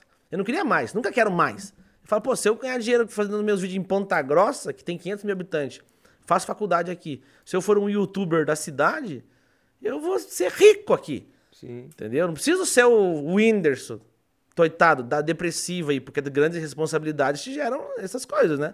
Eu quero ganhar dinheiro, trabalhar, fazer minha arte, e olha só o que eu sei fazer. E eu fiz o vlog PG, e o Carmo ia ser o personagem, né? Fala, Ponta Grossa, como é que vocês estão? E comentar coisa assim, né? Aquela coisa do, do youtuberzinho, camiseta do operário. O primeiro vídeo do Carmo já foi certeiro, porque eu sabia o que eu tava fazendo. Falei, mano, eu vou atingir esse público Já no canal novo. no canal novo, que era o vlog PG. Experiência. É, eu falei assim, é viral, isso aqui é viral. E aí eu, era o- eu fiz um vídeo falando do Gustavo Lima. A, a cidade, eu, eu só tava precisando do momento certo pra soltar alguma coisa que viralizasse na cidade. E o Gustavo Lima foi lá fazer um show na quarta-feira. E show- o show começou duas horas da manhã. Porque Duas da manhã? na quarta-feira. Você tem noção, né? Que só trabalha outro dia, cara. E ele foi, tava numa academia fazendo musculação, mano. E aí começou a chegar caminhão dele pra montar som, 11 horas da noite. E o povo revoltado, cara, lotado, sei lá, 15 mil, 30 mil pessoas. E o povo, meu, Gustavo Lima. E ele na academia assim. Preciso trabalhar. E ele tchê, tchê, tchê, tchê, na academia.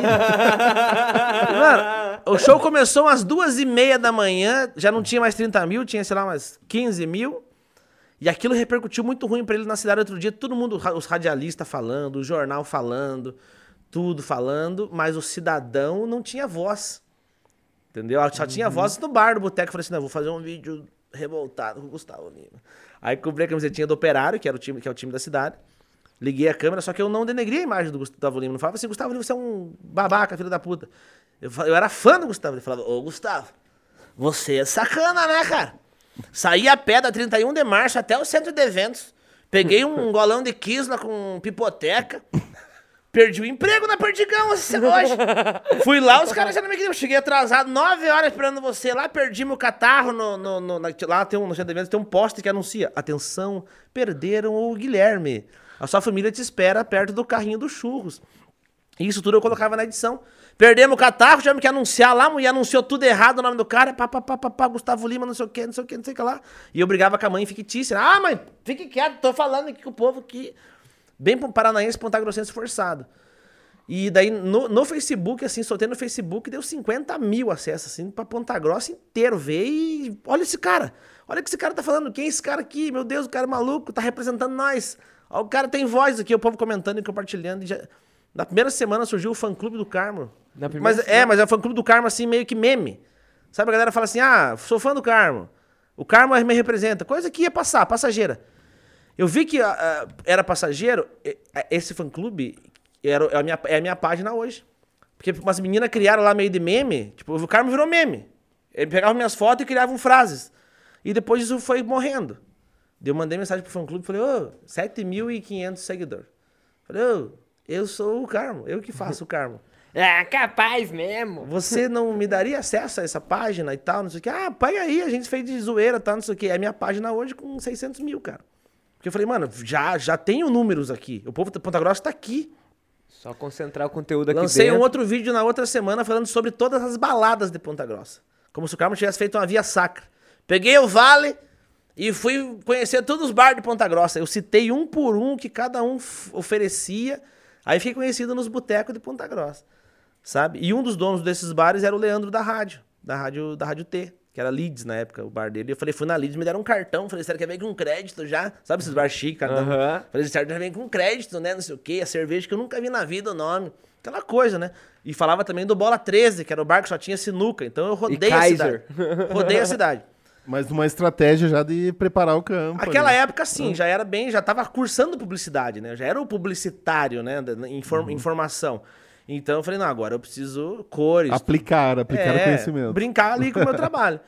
Então esse segundo canal foi completamente estratégico, que é o meu canal hoje, né? E, e depois que eu era depois, depois virou canal do Carmo e depois virou canal do Alorino. Que foi um, um toque que o Lucas Coelho me deu. Você conhece o Lucas Lucas Coelho, né? Coelho, gênio, gênio, gênio. Eu, eu levei uma sorte de dar uma carona pra ele de Foz do Iguaçu até aqui em Curitiba e ele falou assim: Alorino, você na roda da galera aqui, mano, você imita, você canta, você peida, você fala, você.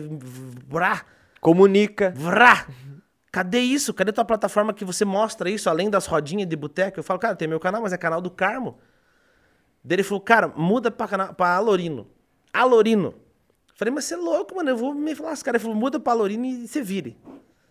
Eu perdi 15 mil seguidores. Só por trocar o nome. Eu tinha 80 e alguma coisa. Não tinha, eu tava querendo chegar nos 100, tinha 80 mil. Fui pra 65. Passou oito meses com os novos conteúdos de novas coisas que o Alorino fazia, foi pra 130 mil. Eu lembro que nessa época a gente tava. Eu tava no começo do stand-up e a gente conversava sobre essa sua mudança de nome de, de, de uma página para outra. Daí eu falei, cara, mas por que, que você vai trocar o Carmo por Alorino? Daí você falou, cara, o Carmo é um fragmento do Alorino. Então nada mais justo que o canal ser o Alorino e dentro dele você encontra o que tem no Alorino. E eu acho Ex- isso. exa- sim. puta Não, genial. e e, e eu, eu posso. Eu criei uma vila, né? Do Carmo, da Lourdes, os personagens. E eu meio que sou o chefe deles. Tanto que teve uma. uma, uma, um- ah, uma coisa Mano, com. a- Só um pontinho. Lucas Coelho, Um abraço. Um abraço. A gente deixa aberto aqui o convite para você vir trocar uma ideia com a gente aqui sobre comunicação, sobre esse mundo que você trabalha no YouTube também, que é uma puta ferramenta de comunicação que tá atrelado ao audiovisual. Então, Lucas Coelho, fica o nosso convite aqui do Audiovisualcast pra você vir trocar uma ideia com a gente. E digo também mais, dar mais dicas, O né, pra Lucas gente aqui. e o Coelho, os dois. Os dois, Hum. Rabbit. O Lucas, tá, a gente bateu um papo longo no meu escritório uma vez, ali à tarde, ele foi lá com o Ricardinho também, que é outro gênio. E eu falei, viu, ideias, ideias, vamos, ideias. E ele falou, histórias, vamos contar histórias. Isso é 2017, por aí, 18. Alorino, nos Estados Unidos tem um negócio que os caras fazem lá, os stand-uppers, que eles não fazem stand-up, eles contam histórias reais. Vamos fazer isso no teu canal? E eu falei, ah, isso aí não dá certo, cara. De história não dá certo, não sei o quê. E ele mostrando pra mim as referências dos caras. com- Ah, hoje eu quero chamar. Acabou meu show. Vamos chamar o Edu pra contar uma história que aconteceu uma vez lá em tal lugar. E o público rachando o bico. Eu falei, não, mas daí vou ter que ter gente pra convidar, não sei o quê. Aí o Em Pé na Rede lançou o Comentando Histórias. Sucesso. Aí veio hoje o Porchat com histórias do Porchat. Aí vem o podcast que é só história. Eu falo, filha da mãe, o cara, com- como que, né? Te deu o ouro Te lá deu o ouro. Não, mas hoje a gente conta história. Eu criei histórias do baú. Histórias do baú. Entendeu? Que eu, que eu tiro do baú do nada. Eu coloco, tem várias histórias assim da minha vida, eh, no freestyle mesmo. E eu, frau, a vez que eu assei na Ilha do Mel. E eu sou surpreendido por essa, por essa, por essa história, que quem escreve é a Carol, né? Eu falo- Daí eu volto, eu me teletransporto pra aquela cena e falo, mano, eu lembro. Eu lembro como foi. E aí minha entrega se torna natural, não é uma coisa roteirizada. É super natural. Aí a gente vai lembrando de coisas que aconteceu e tal. E Histórias do Baú hoje é um sucesso do canal do Alorino. Que se fosse só do Carmo, não teria. E aí, e aí eu falei, pô, Paraná, Ponta Grossa, Carmo, tô acontecendo no Paraná. Paraná, Paraná, Paraná. Agora vamos ao sul, né, cara? Pô, sul é sul, tá tudo incluso com o Paraná, tudo mesmo sotaque, né, filho? E aí surgiu o guri falando assim, vai vir, vai abrir o concurso do Pretinho e tal, e eu caí no palco desses 40. Aí no palco eu já tinha mais, mais experiência com os caras. Tanto que um dos, dos concorrentes na época é o Petri, que hoje tem- do, da Deriva, que tem um dos podcasts lá no, no Guarda-Chuva do Flow, é dele. E ele foi um dos concorrentes meu na. Ele já tinha A pod- Deriva, né? A deriva. A Deriva. Ele já tinha aquele podcast naquela época. Você tem noção que era só áudio e tal.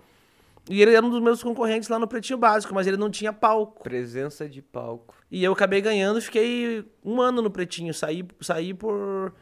que A Multishow me chamou pra fazer um- uns trabalhos. E eu, pra mim era mais- mais vantajoso estar aqui no Paraná do que lá no Rio Grande do Sul.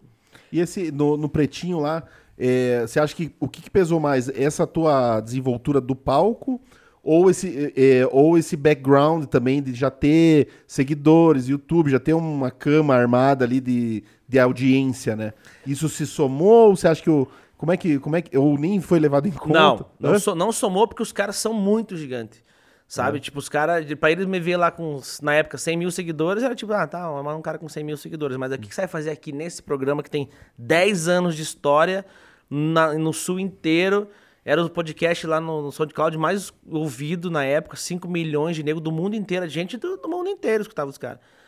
E o que, que vocês vêm somar com a gente aqui? Tanto que o, o Potter falou, cara, não era pra ser você, mano, era pra ser, sei lá, o Portuga. Que Tinha um Portuga lá que era muito engraçado. Mas como era, era um teste aberto ao público, palco, ia soar injusto. Pô, a Lorino foi o que mais arrancou risada. A, a falha deles foi essa. O teste não foi aqui no rádio. O teste foi no palco, pra fazer rádio. Então a falha deles nesse concurso foi fazer esse teste no palco, porque daí, pô, você vai dar voz pra um cara de pau. O público ali, 400 pessoas no teatro assistindo o concurso, vai sair falando mal, fala, pô, mas o outro lá, o, o cara do Paraná que arrancou mais risada. Foi bem melhor. É injusto. Mas eu no rádio até que mandei bem, porque teve o teste que foi no rádio, aí imitei o Tony Ramos, é você, já você, um amigo da escola.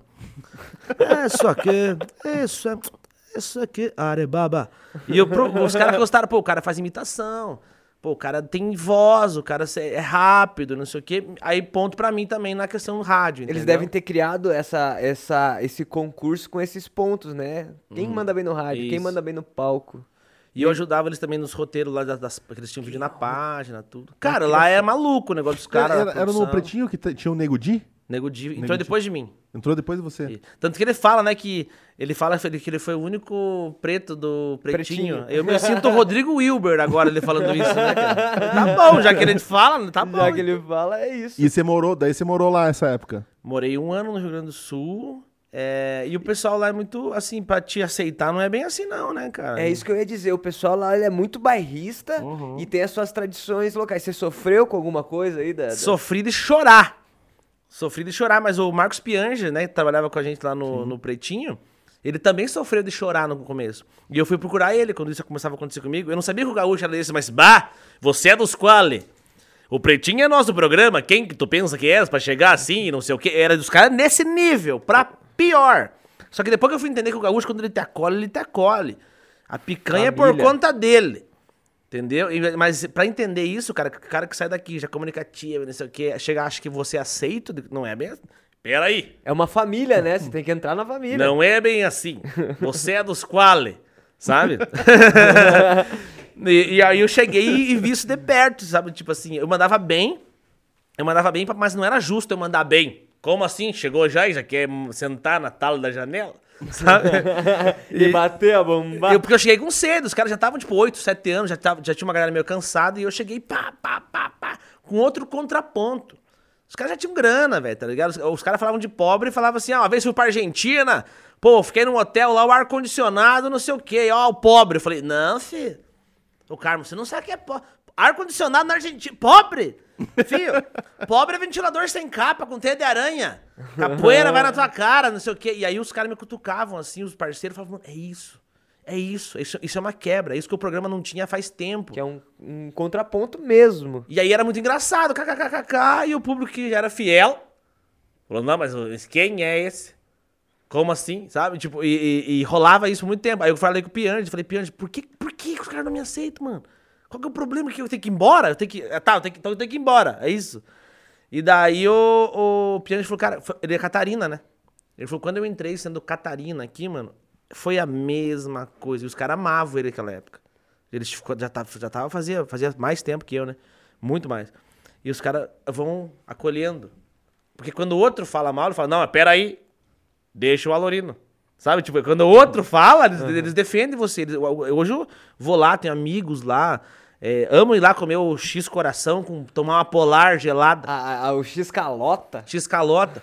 E hoje a galera fala, pô, a Lorino faz falta aqui no Pretinho. Por pouco tempo que eu fiquei, a galera ainda fala, pô, faz falta aqui no Pretinho. Trouxe um outro jeito de se comunicar dentro daquele programa que já tava escrito, né? Não, eu lembro uma vez que eu fiquei admirado, que a gente tava em Porto Alegre. Eu fui fazer a abertura do teu show. Lembro. E aí a gente foi no conhecer o Poa Comedy Club. E a gente entrou lá e vamos almoçar aqui. Aí de repente já chegou os garçons, ô Lorino, tudo bem? Isso aqui é por moda da casa e chocolate, comida. Já era o Alorino do Pretinho. O- um, um- um dos donos lá da casa é o Fetter, que é o- um dos locutores do, do Pretinho Básico. Né? É, e a galera já tinha essa visão já respeitosa, já tinha tudo passado, já tinha tudo acontecido, e o Edu presenciou uma dessas cenas do povo me amando lá, né? Aham. Que era o povo meio que vendo que eu não retruquei, eu não briguei. Eu aceitei as críticas, só achei um pouco exagerado, mas eu aceitava, tentava somar. E quando eu saí, que foi que que começou a engrenar que eu tive que sair, porque a gente foi fazer umas sketches lá no Treme Treme. é, a galera falou, putz, mas agora que, né? Logo agora. Mas eu tenho, é, eu tenho no meu currículo do Pretinho Básico que, bah, me dá um peso gigante, Mary, porque o Pretinho, se for falar em comunicação, é, rádio, mano, é, é um dos principais do Brasil. Ele, é, ele te deu também, eu acho que um, um puta. é, não honrar, um, um time de audiência também, porque eu vejo que você se- consegue segurar muito bem o teu público nos seus vídeos. Isso te veio da rádio também? Cara, eu acho que o meu público já sabe que eu existo, eu tô lá. Agora eu vou segurar minha, meus trabalhos de produção agora por uns dois, três meses. Meu canal vai. Vuf. Olha, em primeira mão, hein? Uh, inédito. É, porque existe aquela coisa do descansar a imagem, etc. E eu sou o cara que eu posto toda semana e agora eu tô- num pique. Agora eu tô postando bastante cortes de trabalho antigos também. Porque eu não tenho problema com o meu canal. Ah, vai cair, não sei o quê. Não, é meu álbum de fotografia. Ó, estamos transmitindo aqui no meu canal também, ó. Conteúdo, conteúdo. Sabe, eu, eu, eu fiz um documentário de A Comédia, eu fiz três conteúdos desse documentário. Eu fiz o, o- as séries de 15 minutos, 20, meia hora. Fiz o grande documentário que tem 5 horas de dura- duração. Olha o algoritmo, hein? Cinco horas? 5 horas eu fiz a novela, né? O cara, ele fez um. Termina um, vai pra outro, deixa a galera segura e tal. E ficou 5 horas durante um tempo no meu canal que eu disponibilizei. E fiz. Agora eu lanço os cortes. Tá rolando no meu canal os cortezinhos, né? Como a gente tá sem show, eu preciso girar o canal. Os cortezinhos de falas importantes. De, de- por exemplo, ontem saiu um, um corte do Paulinho Serra falando so- sobre, criação de personagem. né? Eu, eu vi esse, mostrei pro Dig. É. E você pensa, tá, mas tem mil acessos. Eu falo, tá, mas tem outro que tem 500 mil. Daí você, daí você, Tem outro que no 3 milhões e 200. daí o cara fala, mas é isso? É isso? Eu falo, sim, a comunicação é isso. Você liga cedo no Globo Rural, tem 3 pontos de audiência. A novela tem 35. Se a Globo pode, quem sou eu? Entendeu? Se o SBT tem um programa das 3 da manhã que tem 2 pontos de audiência, tem o Silvio Santos que dá 15. Por que, que o meu canal só tem que dar um milhão? Mano, tem conteúdo pra você ali, meu querido. Essas mil pessoas que, que viram aquele vídeo do Paulinho Serra são mil pessoas aprendendo com a gente, cara. Não é, ele não vai entrar pra dar risada, ele não vai entrar pra, ele vai entrar para aprender. Eu tô fornecendo aquilo gratuito pra ele. Ah, ele quer rir? Hoje tem um vídeo de stand-up lá. Entendeu? Aí já vai dar mais acesso, entendeu? Sim. Então o meu público entendeu que eu sou esse cara. Tem gente que às vezes clica, por exemplo, ontem, ontem lançou o vídeo do Paulinho Serra. Você entende que o cara, o meu inscrito coloca lá na TV dele? Ah, vou pro, vou pro Flow, sei lá o quê. Mas ele já me viu. Hoje ele já viu meu rosto. Já é importante pra mim. Quem não é visto não é lembrado. Então ele não clicou em mim, mas hoje já- no inconsciente dele o Alorino já esteve na, na, na visão dele. E agora o que eu, é um trabalho diferente que eu vou fazer a partir de setembro, que são vídeos semanais mesmo. Então, pera lá. Eu aprendi com você isso, falando em segurar para, a para, audiência. para, para, para! Senhoras e senhores, vocês que estão na live do Instagram do Audiovisualcast, na live do YouTube, do Facebook do Alorino, do nosso YouTube também, a gente pede para que você segure as pontas aí por cinco minutinhos, que a gente vai entrar no nosso primeiro intervalo para descarregar a bexiga e carregar os copos. Isso aí. Ah, e a gente tem que lembrar, galera, também do, de mandar as frases pra camiseta, Isso, ó. né? Vai ser sorteada a camiseta junto com a making off com o tema que a gente vai criar aqui com a ajuda de vocês. Tema é Então, comunicação. Para você dar uma sugestão, o tema é comunicação. E para você mandar a sua sugestão, entra no YouTube do Audiovisualcast com a hashtag Alorino Comunica e põe lá a tua ideia de camiseta com esse tema, comunicação. A ideia mais louca aí a gente vai debater aqui. Show. E, e depois vamos falar de séries, de outras coisas do audiovisual aí também. A gente tá com alguns materiais aqui também para É passar. surpresa pra você. É, É, o arquivo ar- desconfidencial. é isso aí, galera. Um minutinhos aí de, de intervalo e tamo junto. Então, como sempre, aquele nosso intervalinho que voltamos num estralo. Depois dos reclames do Plim Plim.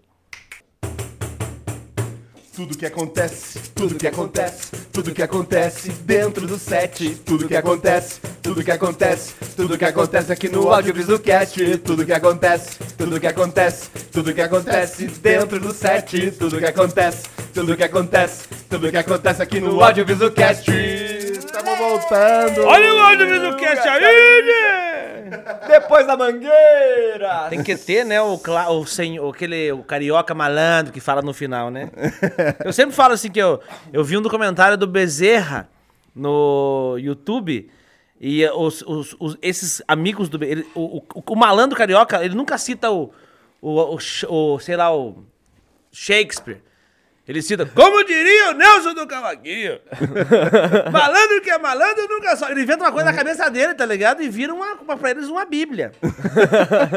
como diria o grande Zé Pescocinho, quem não sonda em cima do muro não vê o que tá acontecendo. Sabe? Umas coisas assim, sabe? E eles colocam aquilo. Fecha aspas, né? Não, é o primordial da frase deles. E é Maravilha. com essas frases que voltamos do nosso intervalo aqui no Audiovisualcast, o podcast do audiovisual, hoje falando sobre comunicação com o nosso querido mano Alorino Júnior. E como diria Alorino Júnior, Grande Alorino Júnior! se você quer se tornar um produtor audiovisionário aqui desse podcast, entra lá audiovisualcast.com.br e escolhe lá, você quer ser produtor executivo, produtor associado ou produtor audiovisionário. Audiovisionário. Escolhe aí seu plano e ajuda a gente aqui nesse projeto, galera. Um projeto super pro aí pra trazer né, novidades, trazer o backstage aí da, da produção, falar sobre educação, falar, cara, sobre tudo que envolve esse universo do audiovisual. exatamente. E dentro desse tópico, as pessoas que nos assistem, a gente quer mandar um beijo grandíssimo pro pessoal de Portugal que está sempre acompanhando a gente. Quem é? Portugal, Moçambique, Angola. E Lisboa, capital, e né? Lisboa. Ora, pois, muito obrigado pela audiência. Espero que vocês estejam gostando aí enquanto você come seu bolinho de bacalhau, ah, ouvindo o áudio Boa. do cast. Não, bolinho do bacalhau, ouvindo os coisas do audiovisual. Gostoso. um beijo pra vocês aí, muito obrigado pela audiência, espero que vocês estejam gostando. Se você tá aí em Portugal, manda um abraço pra gente. Se você Manda um tá aí... salve, manda um salve na live aí. Exato. Se você tá no Instagram, no YouTube, Facebook, manda um salve pra gente. A gente quer aproveitar todo esse nosso ibope aqui hoje pra estrear o nosso quadro que a gente vem divulgando, que é o Merchandise. Esse quadro é um Uma merchandise. pra você que quer divulgar a sua empresa aqui na nossa conversa, também lá tem no audiovisualcast.com.br. Você entra e vê a- o tópico lá, merchandising. Entra lá e vê o passo a passo pra você poder estar divulgando a sua marca aqui no Audiovisualcast quando a gente fala. E temos o nosso primeiro merchandising, não é mesmo? É o primeiro Nelson? merchan aí. E o primeiro merchan é do nosso querido Gabriel Vesúvio. Ele tá lançando um livro, né, cara? Um livro. Ele trouxe aí um produto aí pra gente apresentar. Que livro é esse? O livro, ele é o... Pera lá que eu vou lembrar o nome aqui agora. Tempo na tela, valendo. Oi! Eu não lembro o nome.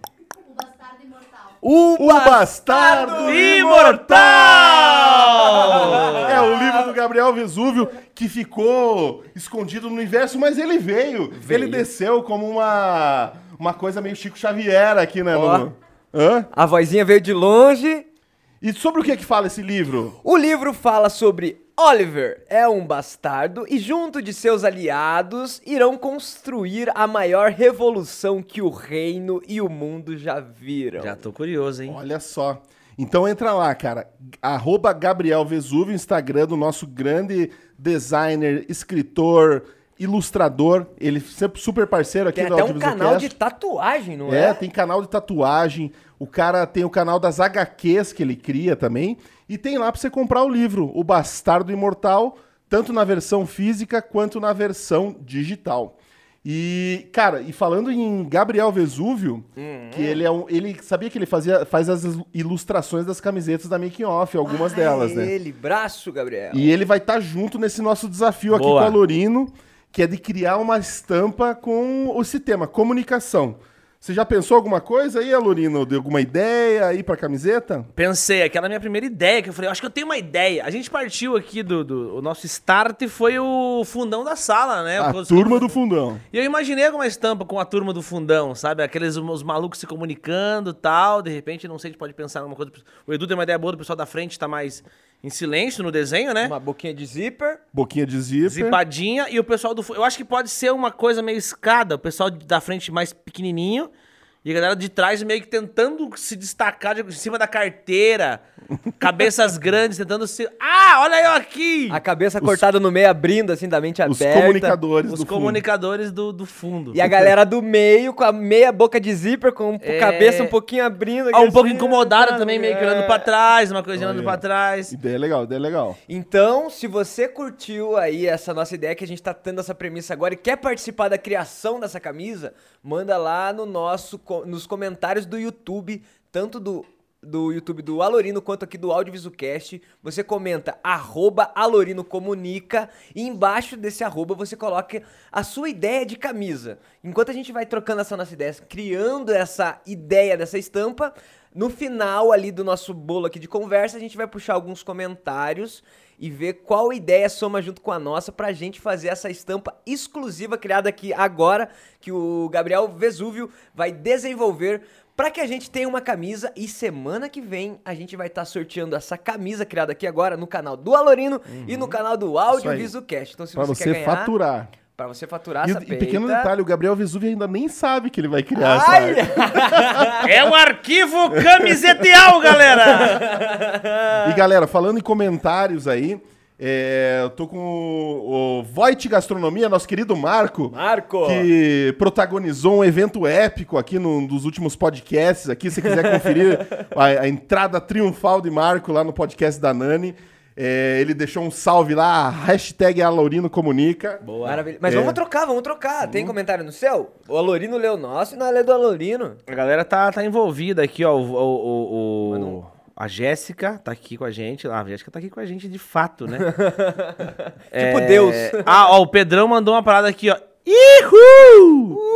Você sabe que as comunicações não tem. As onomatopeias são comunicações também. É Sim, isso aí. Pedro mas- Paulo Castelo. Forte abraço, meu rei. Vamos trocar. Lê um nosso aqui e o Dig lê um do seu aí? Não, eu estou com o de vocês aqui aberto. Ah, já tá teu, trocado? Abre, abre o teu aí. Abre o Ah, teu. o Não meu? pra- não- Ah, sim. Ó, quem mandou também aqui é um Daê Meus Caros, a galera do Strogonoff TV. Estrogonofe TV. E o Strogonoff TV, eles, eles criaram um videozinho com Hum. as letras do Audiovisualcast, fizeram uma homenagem aqui pra nós, uma animaçãozinha. Tá aqui, tá na tela aqui, Datena. Tem sobre dar imagens, né? Aí, ó. Sigam lá, Strogonoff TV, conteúdo gamer, conteúdo diversificado aí.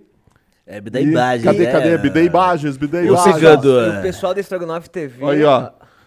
Eles fizeram todo um, uma animação com temática audiovisual, aí o diretor, figurino, make, câmeras, Ator. ator, O cara que faz o- as animações lá, que usa roupa. ó, a galera do cafezinho, Galera do café, né, velho? aí ó, e o editor ali, finalmente. Lembrando que o pessoal aí da Estrogonofe TV são pessoas de pouca idade, pouquíssima idade. É, são de menor. Bem- são pessoas de menor que já estão no mercado, estão aqui acompanhando o Audiovisualcast e aos pouquinhos estão se evoluindo, tanto que mandaram aqui pra gente Audiovisualcast. Mas eu Muito obrigado falo, Estrogonofe o TikTok tá revelando uma galera boa aí, fiquem de olho. Você viu que eles já criaram ali no formato TikTok. É a né? galera É. dos de 14 pra cima, E filho. vamos lançar em breve o videozinho que eles mandaram lá no nosso TikTok, audiovisu, arroba audiovisualcast. Boa. Exactly. Pedro Nóbrega do Bigode também mandou a hashtag Alurino Comunica, a camiseta é minha. Mandou. Oh, Mandou. Pera. Ó, eu vou entrar aqui no meu então, tá? É isso? Uhum. Tem comentários aqui. Aí, aqui, ó, agora estamos aqui no meu aqui, ó. Tem, o pessoal falou pro Edu imitar o, a cerca elétrica. Cerca elétrica. E a gente tava debatendo aqui nos bastidores o que, que isso tem a ver com comunicação. Vou te explicar. É, você está tentando tocar, você vai tentando passar de um lugar pro outro.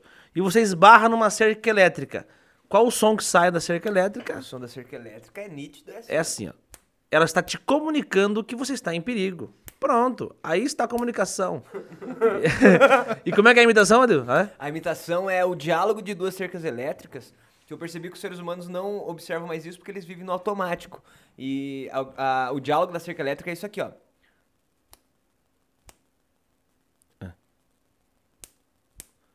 Era pra ser um Por diálogo, que, que a mas outra tá assim? Ela não responde porque tá arrebentada, né, velho? então se não tem uma que fala, não tem uma comunicação direito. Ao menos que seja Libras. É isso aí. Comunicação, bom, mais pessoas, mais do que uma pessoa. Mais do que uma pessoa. Ou seja, também a gente pensa, ah, por que, que o comediante faz uma piada e as pessoas não entendem às vezes? É pelo mesmo fato que você escuta um quero quero cantar e não entende ele, porque você tem que estar na visão do quero quero. Como eu quero, entender, entendeu? quero. É um quero quero na cerca elétrica. Muito bom, muito bom. Comentários, comentários, mais algum interessante? Tem, tem bastante aqui, ó. Boa noite, manda um abraço, manda um abraço pra mim. Pois eu tô no meu, no meu coisa aqui, ó. Ó, o pessoal de Novo Hamburgo, Jardel, Novo Hamburgo ligado com a gente Novo aqui. Hamburgo. Valeu. Ah, o seguinte, o Operário está ganhando do Cruzeiro por 2 a 1 Dá de operar. Ó o pessoal se comunicando com a gente aqui, ó. Comunicação. Olha aí, ó. Você sai de Ponta Grossa, mas Ponta Grossa não sai de você. Não, não já, já saiu, já saiu faz tempo. Não, passa aí tem que entrar, né, velho? E o Zezão pediu um abraço aqui pra ele, Telemaco Borba, que tá assistindo a gente aí, ó. A galera tá, tá empenhada aí, ó. Abraço, Zezão. Abraço, Zezão.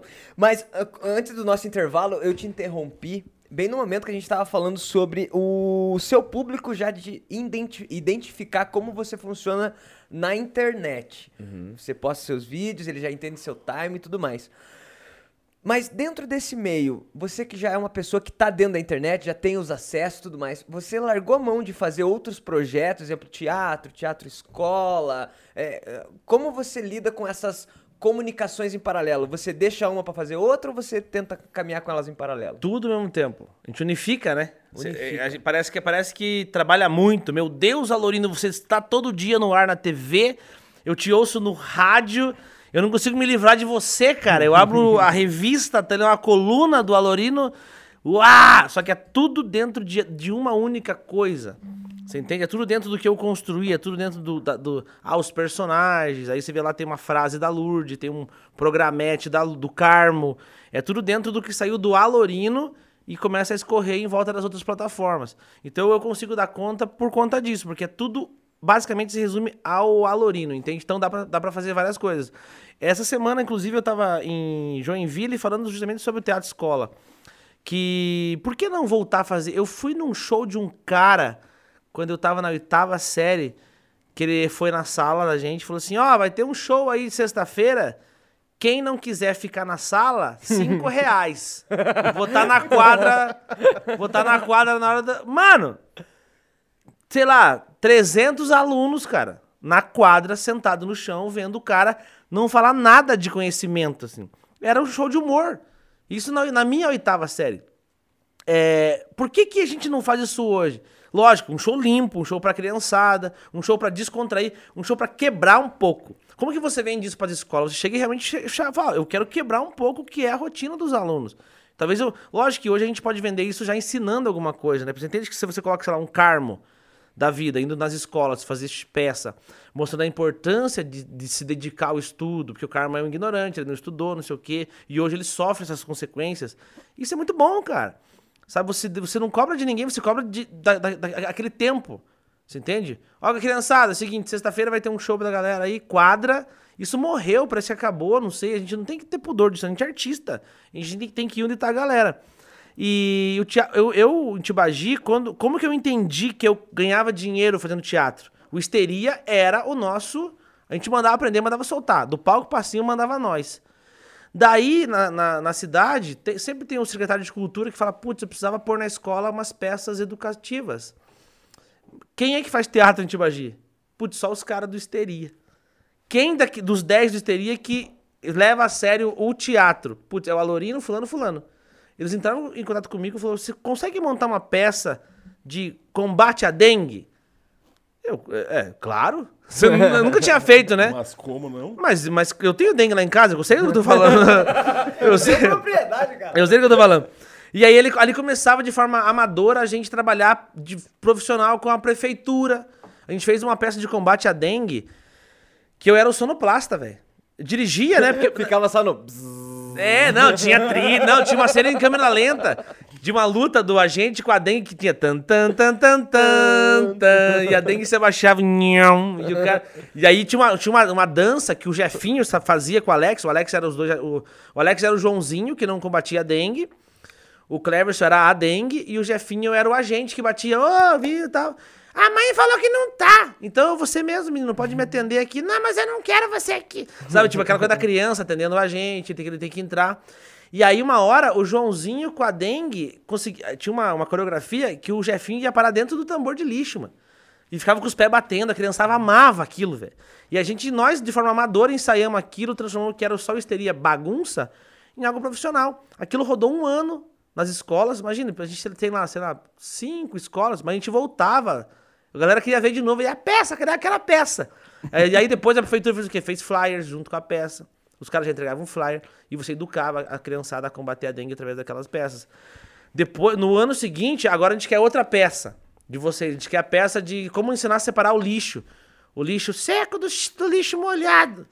Sabe? Daí, tipo, me- mesmo, é o mesmo, mesmo time, nosso mesmo time. A gente pegou. O Jefinho era o cara do lixo, o Alex era o Joãozinho, entendeu? O Alex nem era envolvido com, desde o início, né? Não, virou um ator, ator da Globo, filho.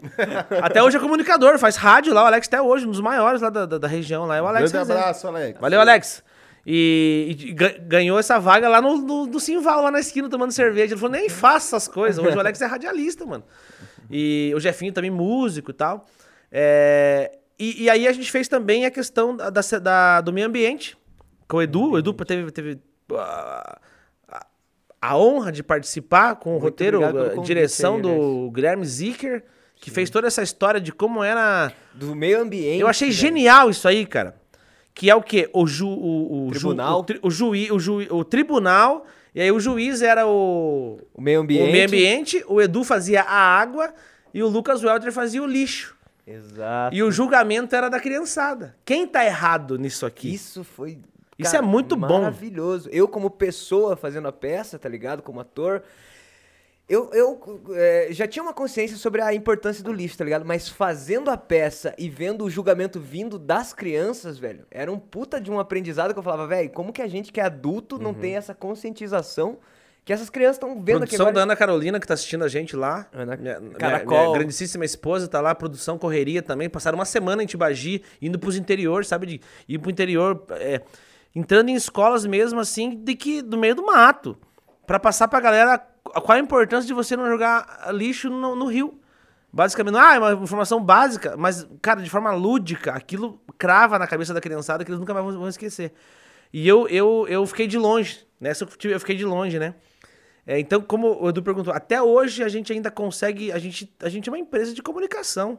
A prefeitura falou: não, eu preciso de uma peça, preciso de uma empresa, preciso de uma, uma peça diferente. A gente tem como fornecer hoje. A gente tem contato, a gente tem é, é, é, essa produção. Então já fica aqui pra você que tem a sua empresa, tem a sua escola, você quer criar, você quer fazer uma apresentação para os seus colaboradores, para os seus as pessoas que aprendem com você, Pros contato. filhos dos colaboradores. os filhos dos colaboradadores, em qualquer região que você esteja, você quer criar algum roteiro para apresentar para essas pessoas? Temos aqui Alorino Júnior, entre em contato, Vamos que eu tenho mesmo. certeza que eles vão fazer o melhor roteiro, a melhor produção para atender o que você precisa.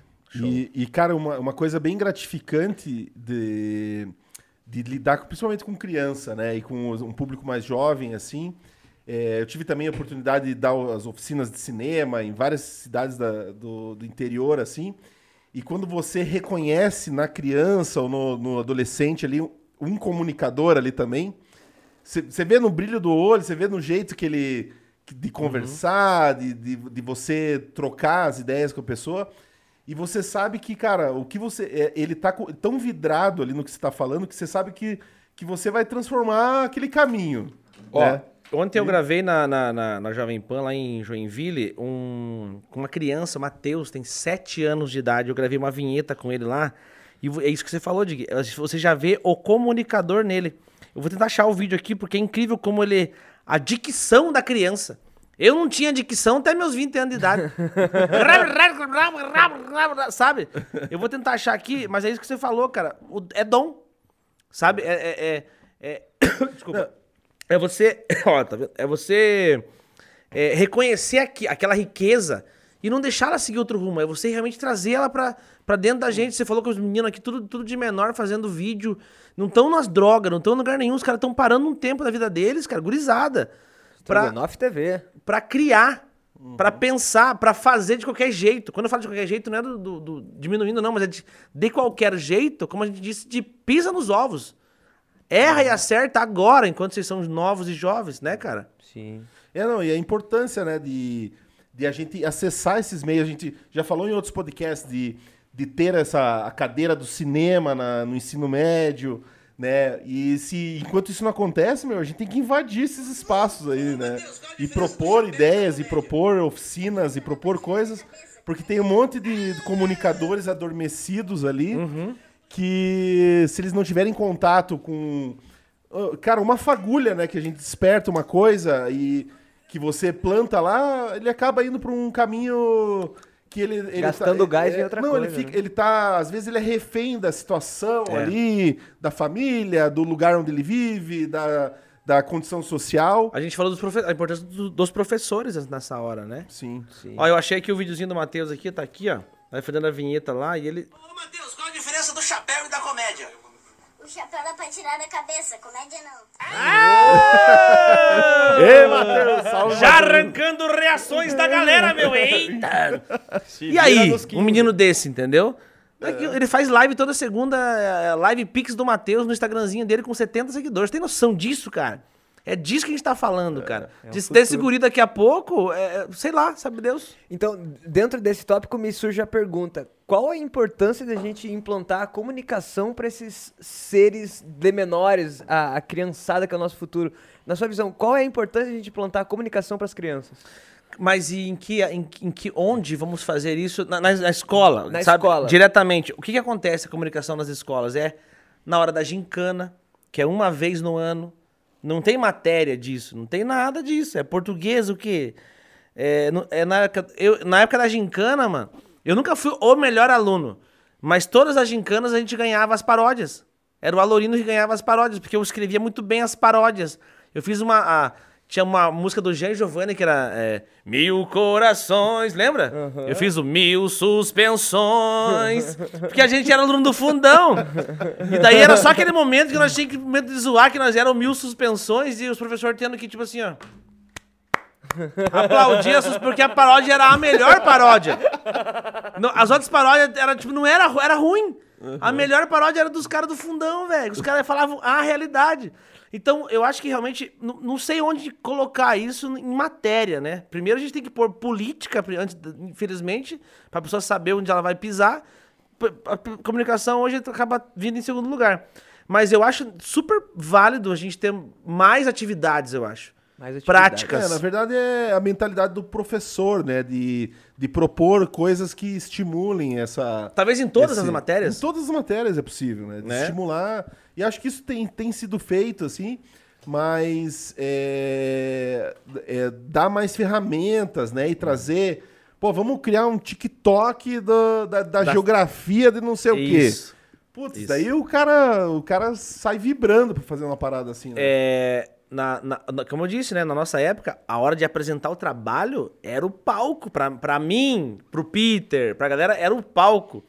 É, diferente de pessoas que às vezes não queriam estar lá. Ah, eu não quero falar na frente. A gente falava assim, vamos, eu vou falar na frente, tá ligado? Não era só apresentar o trabalho, era dar um show. A gente não sabia que era dar um show. Era o nosso, o nosso jeito de, de se expressar. De se E as comunicar, De se né? comunicar.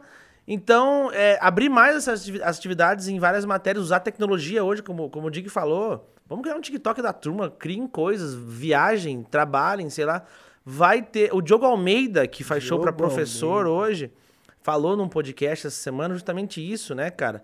Eu acho que os professores precisam ah, mexer mais esse, esse molho nos alunos, sabe? Conversar, falar sobre a vida. Aluno, quem são vocês? O que vocês desejam? Porque não é, é- o pior é você tipo, ah, eu vou chamar a Rebeca aqui da frente pra falar, ela não quer falar. Não é porque ela é mais quietinha que faz tirar 10 que ela quer falar, ela não quer falar. Aí que tá, por isso tá na frente, né? Os, os da frente absorve e os do fundo joga pra fora. Quem quer falar é o, é o Joãozinho lá. Ah, mas ele não tirou nota 10 no. Sim! Mas talvez ele tira 10 em comunicação, talvez. Talvez ele tira 10 em outra, outra coisa. Dá oportunidade. Traz pro seu mundo. Quando o Diogo fala assim, gente, quem são os alunos? Entendam a vida dos alunos. Não quando ele chega da porta pra dentro e a nota que ele tira. Mas presta atenção na, na roupa que esse cara usa. Entendeu? Da onde ele vem? Que, que, que, que problema ele tem na família? O que, que, por que, que ele fala assim? Por que, que ele não fala? Sabe? A comunicação parte daí, de conhecer primeiramente e entregar o que você. para agradar. A gente que é comunicador, você não quer errar. E o professor também é um comunicador. Ele não pode errar. Eu dei aula pra criança de teatro. Eu dei aula de teatro pra criança de seis anos, mano. Eu fazendo teatro lá, na, eu pegava a caixa de sapato e fazia lá o, o teatrinho no, no palito de sorvete. e a criança não tava nem aí, ela queria que imitasse o Bob Esponja. Tinha imitar o Bob Esponja. Não vou imitar o Bob Esponja! Já falei! Tinha que se render a criança, sabe? E eu, eu vi que não era pra mim ser professor daquilo, sabe? Então é, é, é- é entender. A comunicação é entender, ver o que o próximo quer receber e dar aquilo que ele quer receber. Pra ele poder dar pra galera o que ele tem, Entender né? seu público. Exatamente, exatamente. O, e falando de educação, cara, eu lembro de um projeto que a gente participou junto, até tava a Evo Filmes, o Guto Rodrigues na direção, que foi o Rua Brasil, né? Que teve. Que a gente não tinha grana, né? Foi um projeto totalmente na guerrilha. Né? Acho que a gente até fez alguns shows para arrecadar, pelo menos a, a comida Big da galera. Rua Brasil. Big Rua Brasil, com o que- querido Max participou também. Demos uma fritada no Max lá. Cara, esse foi maravilhoso. Foi uma escola tá, pra mim. Tá Sim. rolando uma, umas Aí, cenas ó. aqui na tela. E não, e desse tópico de educação, porque a gente, como a gente não tinha grana para chamar um big elenco, nós formamos um elenco, né? E fizemos, foram seis meses de ensaios e atuação, informando o elenco que foi participar, que, te- que no fim virou um produto maravilhoso, Sim. né? De- é um piloto de uma série, mas que, que tá aí, ó. Tá aí no, Eu acho Ó, o Jamaica aí, ó. Eu jamais- a maior riqueza desse projeto, eu acho que foi tudo isso que você falou. Acho que o recheio dele. A- é- Isso aí é a cereja do bolo, né? O vídeo, o final, é o cereja do bolo. O filme, o filme é a cereja. Mas o. Olha aí esse menino, o Zicker, por exemplo. Ele surgiu aí. Nós conhecemos o Zicker na Rua Brasil. Eu conheci o Edu na Rua Brasil. Eu conheci você na Rua, na Rua Brasil. E o que a Rua Brasil proporcionou pra muita gente depois, como É. contato, network. Hoje o Zicker e o Edu estão no- no- nos, nos nomes de comédia Curitiba. Então começaram a fazer comédia de palco, talvez a partir dali. Quando o Edu chegou a fazer o casting ali com a gente ali e tal, Ó, o Ceará também. completamente Agostinho Carrara. eu falei, mano, tá contratado. Eu não quero saber o que esse cara faz. Ele já existe, tá ligado? Esse cara tem que estar com os malucos, tem que estar com a gente, tá ligado? E a dona, Anto- a dona Antônia, que é a dona Maria, né, cara, você entende que ela, ela era uma. Ela, ela precisava fazer isso aqui.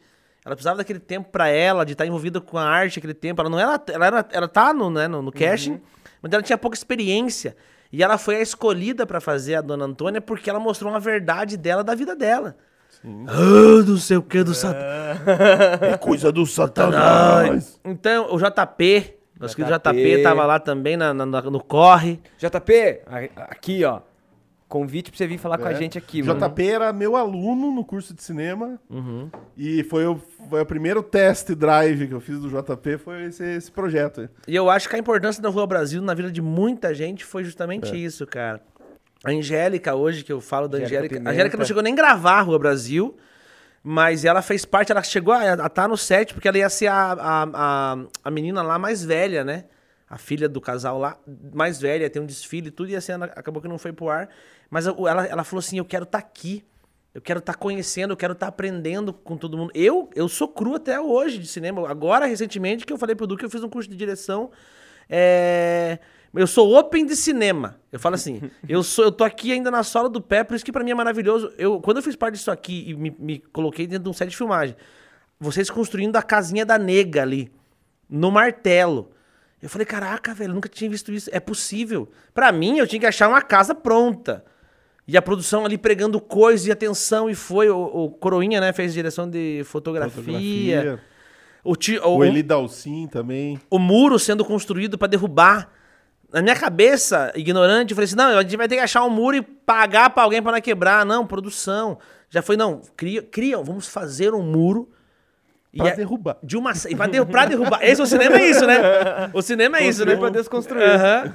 E a dona Maria, em um take, é, cena de um take só, cara, de- que não, já era. Derrubou, derrubou, tchau. Você não derrubou, filho? E agora? Como vou ter que levantar tudo de novo? E a gente naquela tensão de gravar aquela cena. Pra mim, eu quero até te agradecer do- de coração. Eu, eu, eu até fiquei mais por fora mesmo pra aprender. Sabe, o Ceará falou, putz, mas o Jamaica vai ter fala, não sei o que. Eu falei, cara, eu, eu deixo eu ficar de fora, eu, eu gosto, eu queria mais ficar de fora pra aprender mesmo. Tanto que na cena do final da balada eu nem tava porque eu tinha um show. Eu me arrependo até hoje, eu vejo isso aqui, a cada três, quatro meses eu assisto, namoro isso aqui. E eu me sinto falta da- do Jamaica naquela cena final. Eu falo, putz, mas faltou naquela cena final, que foi maravilhosa, cara. Que tava o Max, tava uma galera. E a balada da nega bombando, pensando nos detalhes da, da, da luz vazando no, nas frestas da baiuca. então, acho que além do filme final. Essa gurizada tá tudo enorme já, mano. Tá tudo gigante. A, a- eu esqueci o nome dela, da Antoninha. Da Antoninha, hoje ela é um TikToker. Já tem seus 50 mil seguidores aí. Então surgiu muita gente daí. Juscelino, um grande cara já do, do, do- do- do- Sim, tá em várias publicidades. das publicidades de é. Curitiba, já tivemos a honra de Esse, fazer ca- esse, ele. eu esqueci o nome dele, que participou do Rua Brasil.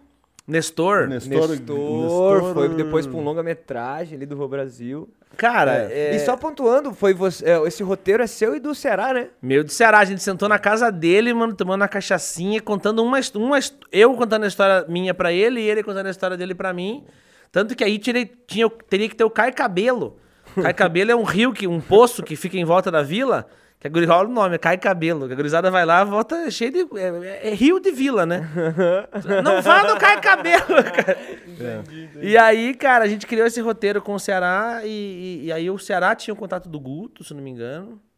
Que intermediou tudo com a, com a Evo e tal. E quando eu vi que isso ia sair do papel, um primeiro roteirozinho nosso básico de comediantes ali começando a carreira, eu, eu falei, não, então deixa eu degustar isso de fora também. Ah, Pra aprender. Não ah, é meu ou coisa do tipo roteiro é meu, não. Deixa, deixa. Eu quero aprender. É. E foi uma aula pra mim também, cara. Não, foi show. E, e também, cara, e foi uma, uma, uma estrada que a gente trilhou ali, né? De ser independente, fazer um- uma série hoje sendo independente é, é muito guerrilha, né, cara? E tanto que a gente, ter- é, a gente terminou no primeiro episódio, infelizmente, né, cara? Infelizmente. Que ele tinha tudo pra ser uma coisa muito legal. Nós batemos em N portas, assim, de, de distribuidoras, exibidoras, assim, acabou não indo pra frente o projeto. Só que, ape- apesar dele não ter tido um, um episódio 2, episódio 3, o processo foi muito rico e muita gente se encontrou ali, né? Sim. Total. Muita. Então, esse negócio, é, até foi um papo com o Vini Genário, é, o melhor, a melhor coisa pra você é, ser um, um cineasta é fazer cinema. Fazer É cinema. Cinematografia. Então é, cara, faz, faz o processo. Às vezes não deu certo. O Rua Brasil não- a- a- ainda não deu certo, pode dar ainda. A gente tá. É, porque ele é pra tá- sempre, né? Quer assistir, tá lá no canal da Lorino, É. no canal da Eva. O Rua Brasil não, não deu, você tá lá. Mas, o, o- como eu falo, o que aconteceu com essas pessoas aqui, todo mundo deu certo dali, cara. Sim. Como você disse, eles se encontraram ali. O Catarina também tava O- aí, aliás. os tá- processos de todo Beijo, mundo Catarina. foi muito rico. Então, às vezes, é, é, se a gente não tivesse peitado essa, essa ideia, esse roteiro, né? E, e falar, vamos fazer, vamos fazer. Se der certo, deu. Se não der, não deu. E isso foi um divisor de águas para muita gente, assim. Então, é... Muita gente. Muita gente. Mas, mas cinema é isso. Eu até agradeço você de por acreditar na ideia e ter essa visão, tá ligado? Porque de repente poderia ser outra produtora que falasse: não, quer saber? Não, não, não é, não é. Você nos deu oportunidade pra todo mundo ali de, de, de, de se encontrar, de aprender, de olhar. Aquela cena clássica, aquela foto que viralizou agora esses últimos dias do, do Coroinha ali com a cena final e aquela galera atrás. E todo mundo com um sorriso, né? Um sorrisão, cara. Eu vi aquilo de novo, falei, cara, isso existiu. Que, fique pra nós, tudo bem, mas existiu. eu sou um cara que eu. Que E, eu... o- e um é um personagem que ficou nos bastidores, o Grande Rato. E aí você fala, o Bar do Rato! o Bar do Rato! Se não fosse o Rato, Nossa. ele foi um... Aliás, não só o bar, o a Projac do vila, ele tinha o, o Projac de Piraquara, se fala com o rato lá. Uhum.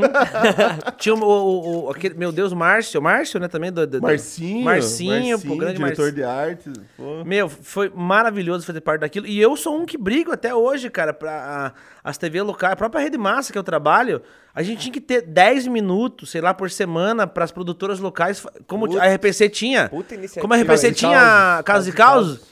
Voltar isso, sei lá, vamos colocar na Rede Massa isso aí, sei lá, numa- de madrugada, qualquer horário. É. Produções locais da galera criando conteúdo, girando coisas. Se Deus quiser, em breve isso vai acontecer. Não, isso é importantíssimo, porque além de fomentar principalmente a região local, tá ligado? É, a gente deixa um pouco de lado o conteúdo de fora do Brasil e realmente a gente fala, cara, como a gente tem um conteúdo massa aqui dentro, sacas? Como a gente consegue produzir. E uma pergunta que me surge, já que esse roteiro é seu do Ceará, dentro do tópico de comunicação, o que, que vocês quiseram comunicar com esse roteiro, com esse filme? Rua Brasil. É o Brasil, o Brasil do Iapoque ao Chuí dentro de uma rua. Por isso que tem nordestino, tem gaúcho, tem a véia eh, católica, viúva, que é o estereótipo, né?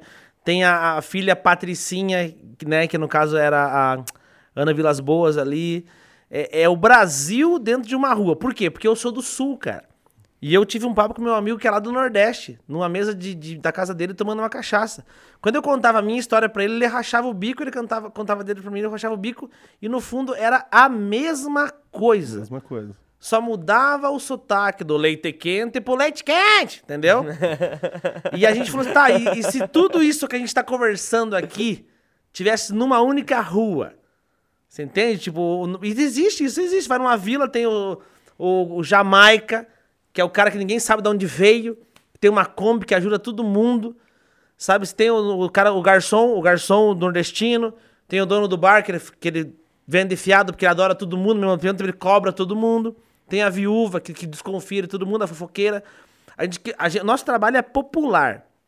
É falar diretamente com o povão brasileiro. Tem o popular que é o Max, né? Ah, o celebridade, a celebridade, Celebridade, entendeu? né? Quando chega, na, chega, quando chega, já Não, chega. na época o Max era. Ah, o Max tava, tinha recém ganhado o Big Brother. É, e, e a gente poder. Aí fica mais fácil até de roteirizar.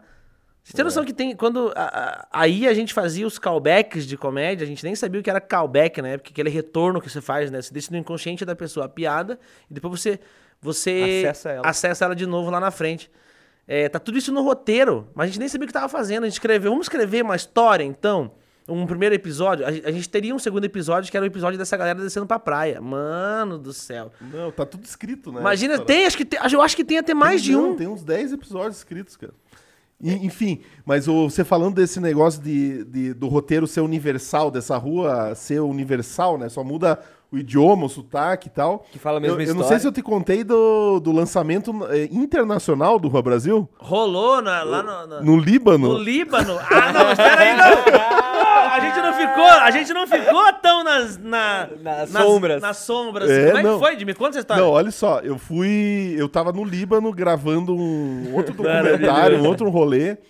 E daí meu computador pifou, cara. E eu precisava dele pra logar os materiais que eu tava gravando. Daí eu fui numa lojinha de informática lá.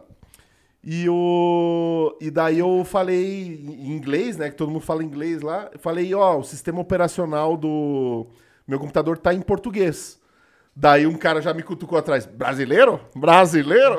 Street Brasil. E o cara, e esse cara, daí eu comecei a trocar ideia, o cara era diretor, era tinha um cargo alto lá no consulado do Brasil no Líbano. E a gente tinha recém gravado, eu tinha ido pro Líbano já na minha na sequência, assim, né? Eu falei, ah, tá, eu conversei de projetos e tal, falei do Rua Brasil e mandei o link pra ele com senha. Beleza, conversamos e tal, ficamos de, de ver o é, fazer uma parceria, até falamos de gravar a Rua Líbano. Maravilhoso. mudar o roteiro e tal. E daí, beleza. Daí fui pro Daí fui, fui gravar meus negócios. No, no dia seguinte, tava no hotel, zapeando na TV no Líbano. Aí eu vejo, daqui a pouco tava a Dona Antônia, não sei o quê, na TV, na TV nacional do Líbano. Caralho, Sem legenda, sem nada, assim, cara. Caraca, Daí eu já gravei no celular, ó, galera, tava estreando internacional. Líbano. No Líbano, não sei o quê. Meu, é E o isso. cara passou, ele não me pediu autorização nem nada, simplesmente passou e foi, tipo, altos índices de audiência, porque Sim. tem a comunidade brasileira lá. Todo libanês tem uns 10 parentes aqui no Brasil, né? Você tem noção que o Juscelino tá famoso lá e não vende publicidade lá no Líbano? Olha o Juscelino, aí, ó. Eu fiquei imaginando o Ceará falando libanês lá. Cara, isso aí foi maravilhoso. E, cara, é, e é- maravilhoso. isso é muito da magia do audiovisual, né, cara? Sim, que sim. você, se você dá o sangue e matriza o material ali, cara, pode, pode ficar na gaveta, mas pode acontecer muita coisa maluca na tua vida. Mas você sabe que, ó, em primeira mão pra galera do meu canal também que tá assistindo lá, foi, foram pegos de surpresa hoje com essa live lá, a gente né, nem avisei ninguém, estamos ao vivo, galera. Eu vou transformar as minhas piadas em curtas. Vou pegar meu Samsung velho e vou transformar em pequenos filmes, né? Tipo, a história. A minha mãe me bateu com a espada do He-Man. É um texto de stand-up. Eu vou gravar esse material, vou pegar atorzinhos da minha cidade, Tiba- quero tudo rodar em Tibagi, sabe? Eu quero fazer Tibagi é, ser visto nesse meio cinematográfico, porque, meu, o Edu conheceu lá, você conhece o Kenny, lá. Muitos comerciais são gravados lá. Então a gente pode mostrar mais isso e realmente dar uma focada nisso.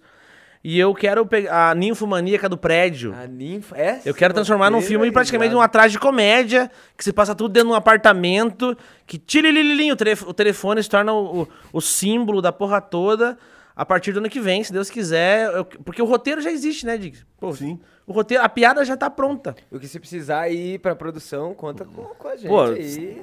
por favor, por favor, porque... Vou estrear no Audiovisual Cast. É, né? Lançar aí. E, pe- e é isso, é, é- é conteúdo do conteúdo. Se comunicar com o mesmo material de outras formas. Eu tenho a piada stand-up.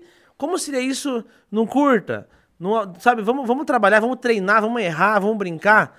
E eu quero colocar. Já tem um guri o Cle- Cleverton, que é de Ponta Grossa, que é um baita guri que também tá escondido, que roteiriza super bem, da forma popular, se comunica muito bem da forma popular. Eu tô colocando ele pra roteirizar algumas coisinhas também, assim, pra gente já começar a trabalhar.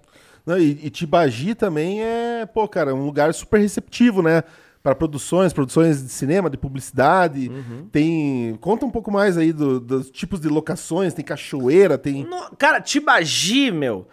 É, é. Vixe, Maria, cara. O centro histórico da cidade, por exemplo, você roda uma novela das seis tranquilamente lá, porque é, o museu é histórico, a prefeitura é histórica, a biblioteca. Tudo isso num, num centro só. A igreja é histórica, tem lendas no meio da cidade, que é da tal da cobra, que aí tem um porão debaixo da igreja que você sai lá na prefeitura. Caraca. É, é maluco, o negócio é doido, mano. Tem cachoeira, tem cacho... mais de, sei lá quantos cacho... Só no, no Maurício, o Maurício vai estar aqui e vai falar. Só no espaço que o Maurício tem no quartel lá, lá tem sete quedas de cachoeira. Só no espaço dele lá.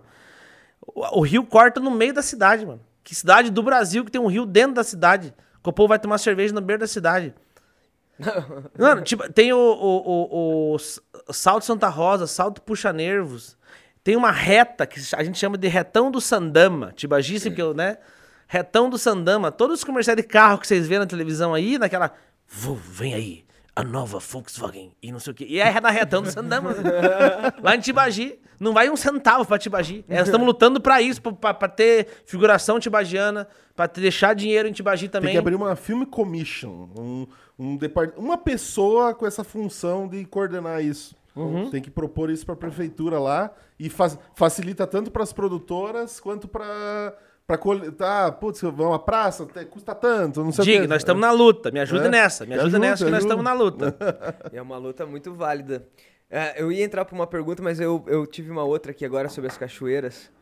Não teve um caso sobre os turistas reclamando da cachoeira lá de Tibagi? Que é da, da Rua da Ingrata? Da, da água viva? Não, esse é... Não, não é sabia sério, dessa? é sério. É, o- é porque é o seguinte, Tibagi não tem motel. eu, preciso, eu preciso explicar, explicar. Tibagi não tem... Ó, ó, o cigano já entendeu. É, a- a- a- a, a métrica da coisa. Tibagi não tem motel. E água viva e água doce não existe. Não sei se existe, né? Enfim, não sei. E, a E galera- aí o pessoal usufrui da cachoeira pra, para os seus prazeres Que não in- pode fazer no motel. interpessoais. Para se comunicar mais é, perto. e daí o pessoal sobe lá no alto do rio, lá da, da coisa, e faz seus, seus trabalhos, Pra suas, coisar. suas introduções. Seus exercícios. De madrugada, você tem carro parado, tem que pedir licença, tem que esperar sair um pra entrar outro. E no outro dia, a cachoeira sempre é cheia de turista no outro dia. e aí tinha um turista lá, um francês, falou, "Ma- mas eu nunca vi água viva de água doce. O que que tá acontecendo? O que que tá grudando aqui nos dedos? Eu não sei o que que é." Ela é o resultado da introdução de ontem. Depois de, depois de cinco quedas, você vê o resultado.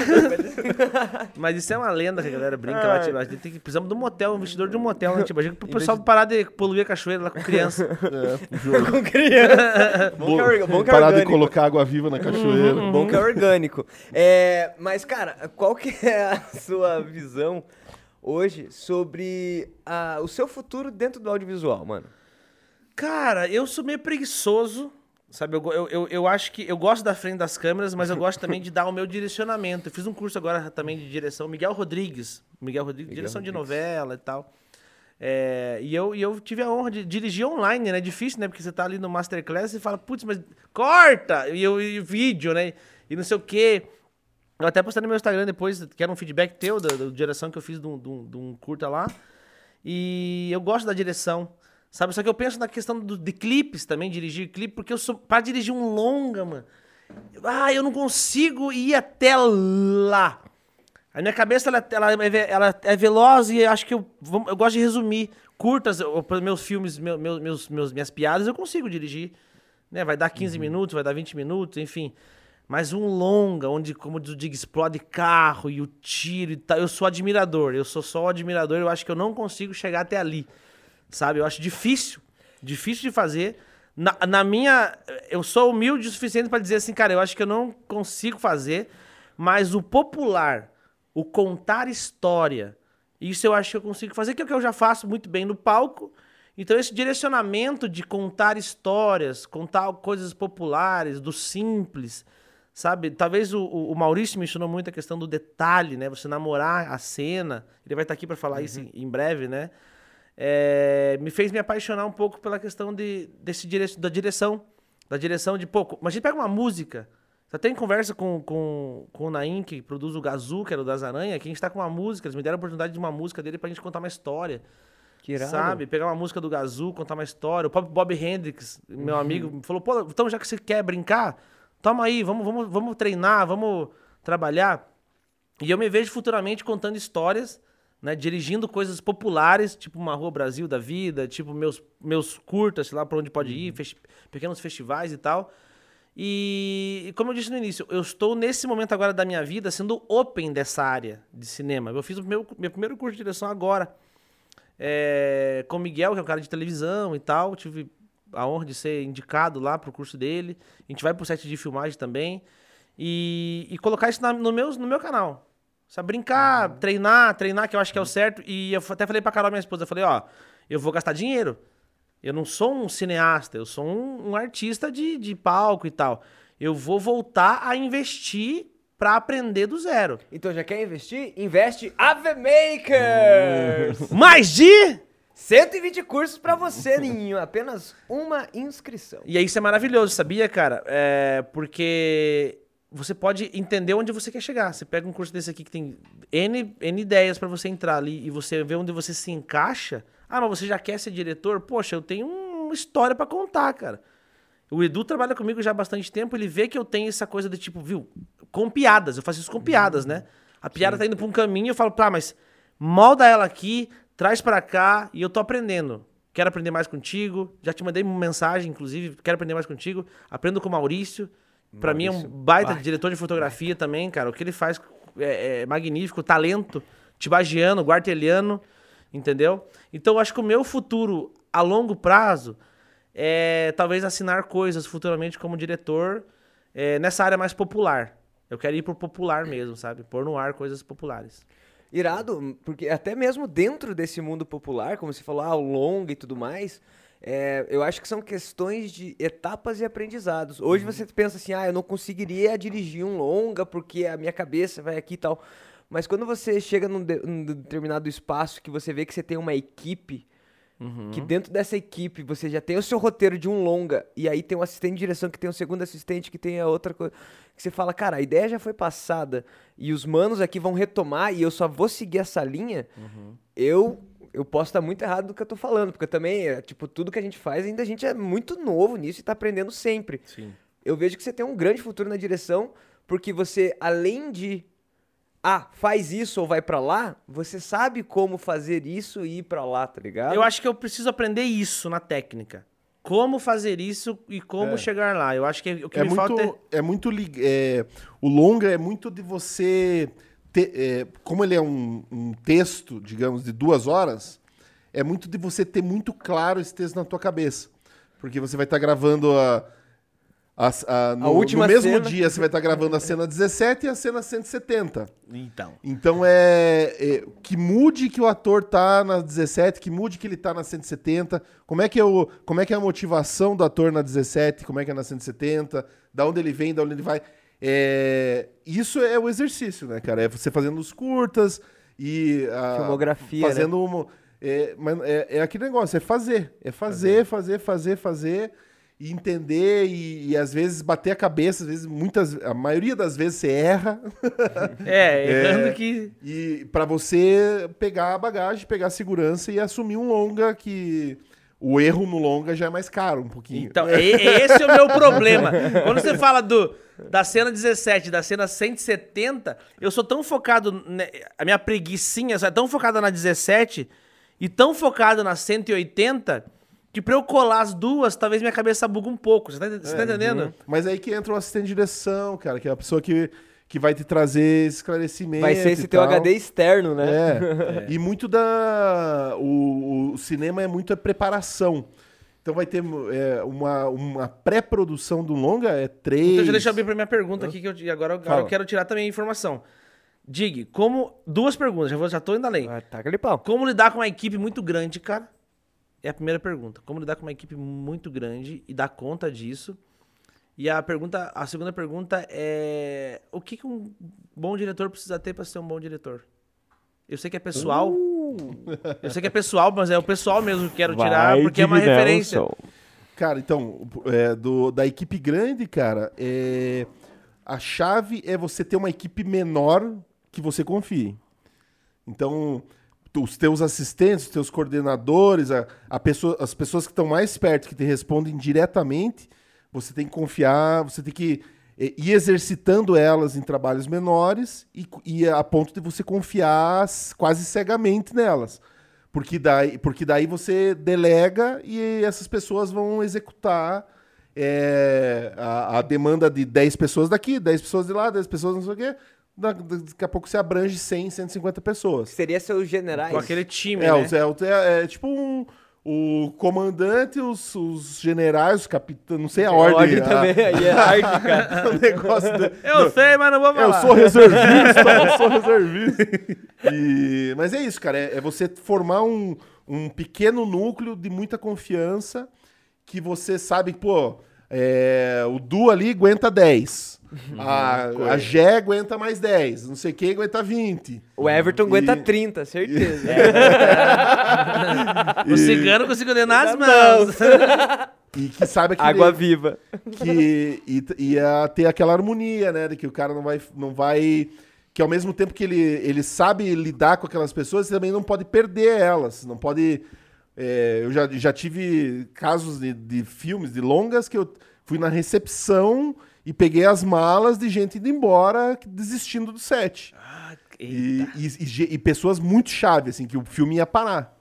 Então eu peguei as malas e comecei a conversa de Não deixa de ser um líder também, né, cara? Tipo, É, vem pra cá. É um líder, é, é um pouco líder com chicote e um pouco psicólogo com a pena. sabe? Com carinho. Assim. Por isso que eu perguntei o que, que o bom diretor precisa ter, porque tem o diretor do chicote também, que é o do chicote, e tem o da pena. Eu acho que o equilíbrio talvez seja. Cara, o. Eu, eu, eu enxergo, quando se fala de direção, é, meu, meu trabalho se divide muito em direção de produção e direção de cena. O direção de produção é. Eu até faço, quando falo nas aulas, eu faço uma analogia que tem, eu, tem uma foto minha que eu tô assoprando uma bolinha de sabão cheia de fumaça. E aquela fumaça é o set de filmagem.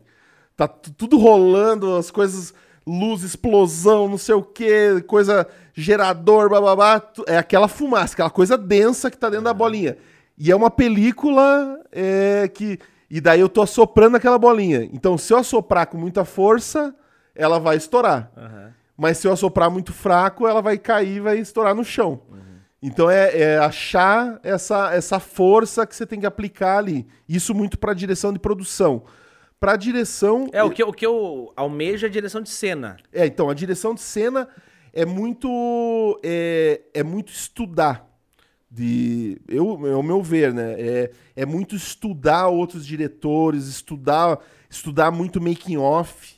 é, sabe, vasculhar onde é que tem making off, onde é que tem o diretor falando, o diretor conduzindo, jeitos de você abordar, jeitos de você motivar o ator. É, porque são vários caminhos e você tem que ter uma, uma cartucheira ali com muitas balas, cara. Porque às vezes você atira a primeira bala no ator, não atinge. Atinge a segunda. Às vezes é uma motivação muito íntima, às vezes é uma motivação é, que não tem nada a ver, cara. Que você fala de fala da política e deixa o cara puto e é aquele sentimento que você quer pra trazer pra cena. Então o diretor ele, ele é um estudioso constante. Eu assim, tive a cara. oportunidade de, de treinar isso em mim na, naquela série que a gente fez da Rua do, rua, na, do Carmo. Da No Turma do velório. Carmo. Ah, até acho que tem imagens dessa aí, né? Ali o Edu teve. ah, Ele estava, eu estava dirigindo cena e atuando ao mesmo tempo. Quando eu estava de Lourdes, eu chamava todo mundo pra esquina. Lembra que a gente fez? Sim, isso eu achei muito importante, velho.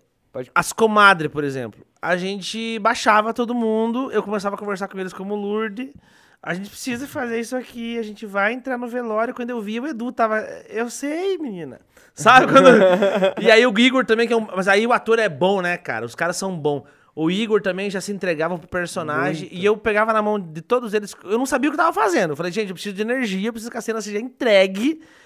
E, e- e- e somos um bando de comadre fofocando.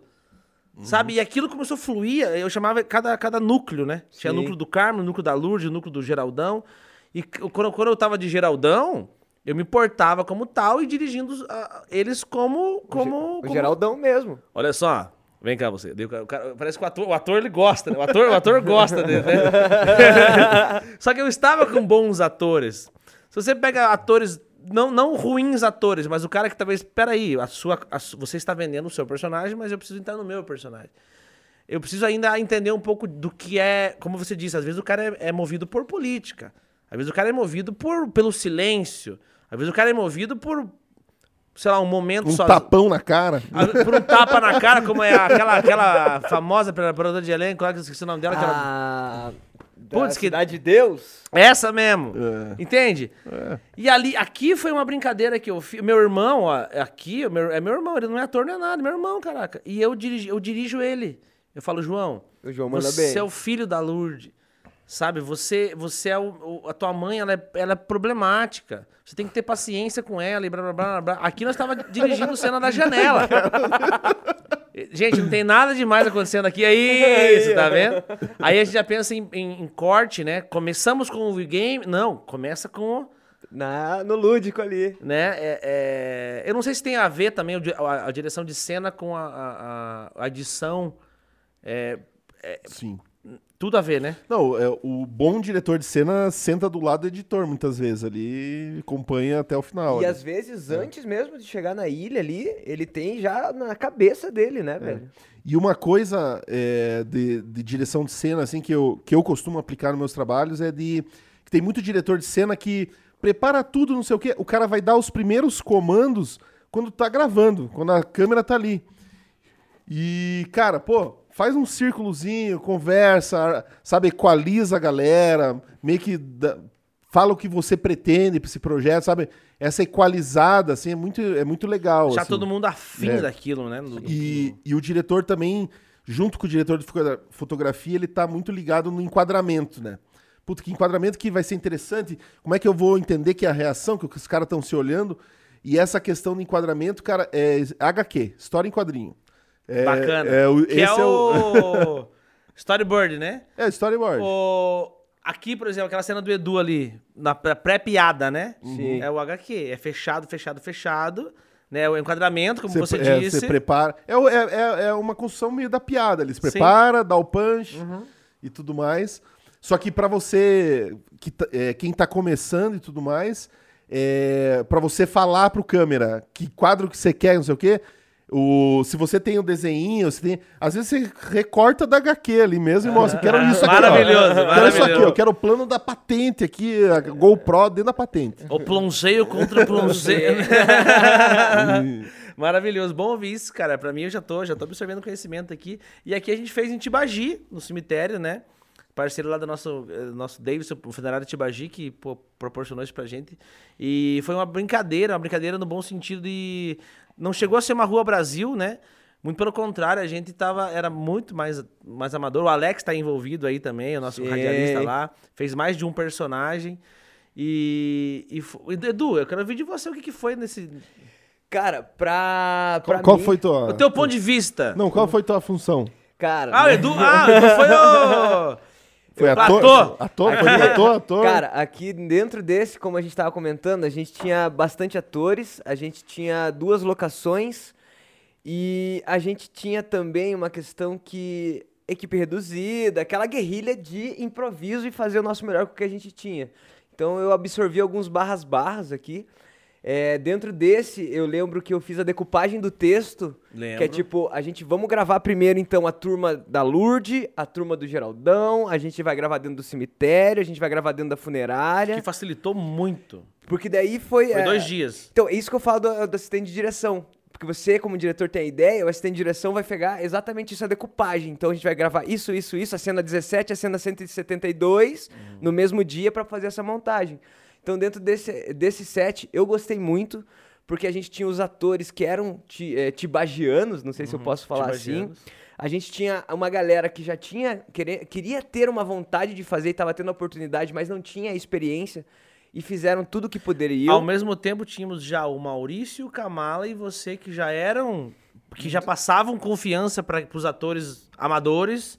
Pra mim também, que tava dirigindo, eu, eu pedia muita dica pra todo mundo que já tá envolvido. Sim. O Maurício leciona isso aqui, Não, né, cara? Maurício é- O Edu é do set, meu Deus do céu, Kamala. E, e eu, brincando de dirigir aquilo ali, tinha uma confiança na minha equipe, reduzida, Que é isso que o Dig falou da. né? E, E, Não, e quase vocês- que eu tava nessa equipe também. Pô, podia, podia ir lá tomar uma com nós lá e fazer uma, uma deu, brincadeira. deu um conflito de agenda. Putz, cara. Mas eu tava, mas eu tava, lembra que eu falei? Eu- Sim. Eu tava louco pra ir, Vai cara. rolar, vai rolar É. outra, se Deus quiser. Não, vamos criar outro roteiro e pau. E E aqui aí eu é, acabei fazendo é, platonagem, fiz barra AD, barra produção e atuei. A gente gravou em três dias. dois dias. Dois dias a gente gravou. Acho que foi uma sexta, um, um sábado e um domingo. Sábado e um domingo, por causa que a funerária fechava no. Não, A funerária abre, porque morre, pessoal, segunda-feira abria na segunda. a funerária. Não, é que realmente a capela, né? Tinha a capela da. da- da- Que a gente tava usando.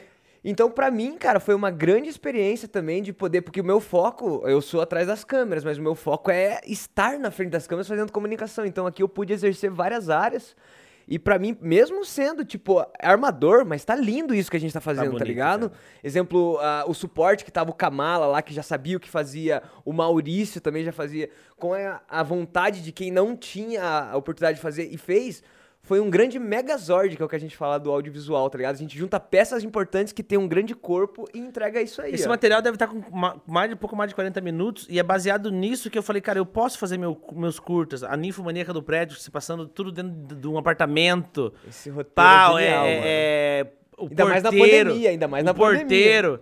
Então, quando a gente fez isso aqui, a gente fez acontecer isso aqui, eu falei, cara, é possível. Eu quero planejar que, se Deus quiser, pro primeiro semestre do ano que vem, já vão começar a surgir os primeiros pequenos filmes é, a partir de janeiro já. Que a gente quer produzir esse ano. A gente tá com um projeto que é Os Paranaenses também, que, Os que o Paranaenses. Cleverson, o Cleverson tá roteirizando, que são sketches de três minutos, pra gente já treinar cenas pra, pra, esses, pra esses curtas, entendeu?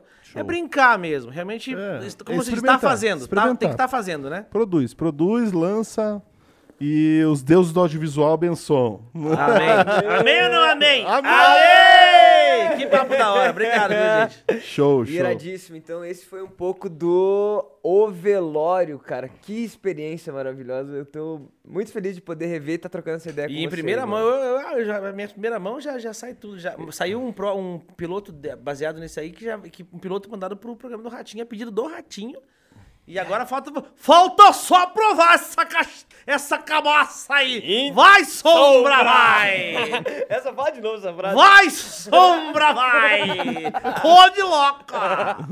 Esse é meu patrão. Ô, patrão, aprova aí, mano. Se não aprovar também, vai pro YouTube e vai ter mais a azar. Ratinho, aprova o piloto aí do Alorino, manda lá pro ar. Eu vou aprovar no tchaca-tchaca na buchaca! e vem falar com nós aqui, caralho. Quem é o pai da criança? Eu não sei, eu não sei nem quem é o meu pai. então a gente teve aqui agora o Mano Kamala com o facão no bagulho, com o Geraldão do Povo. É, eu queria puxar, aproveitando que a gente tá fazendo as nossas deixas aqui de audiovisual, e abrir o nosso quadro, Ai, meu Deus do céu. que é surpresa. Ai, meu no- Vamos revelar pra ele o Dá nosso. pra encher aqui o... Enche, encha. Enquanto isso a gente fala. Stalkeando convidado.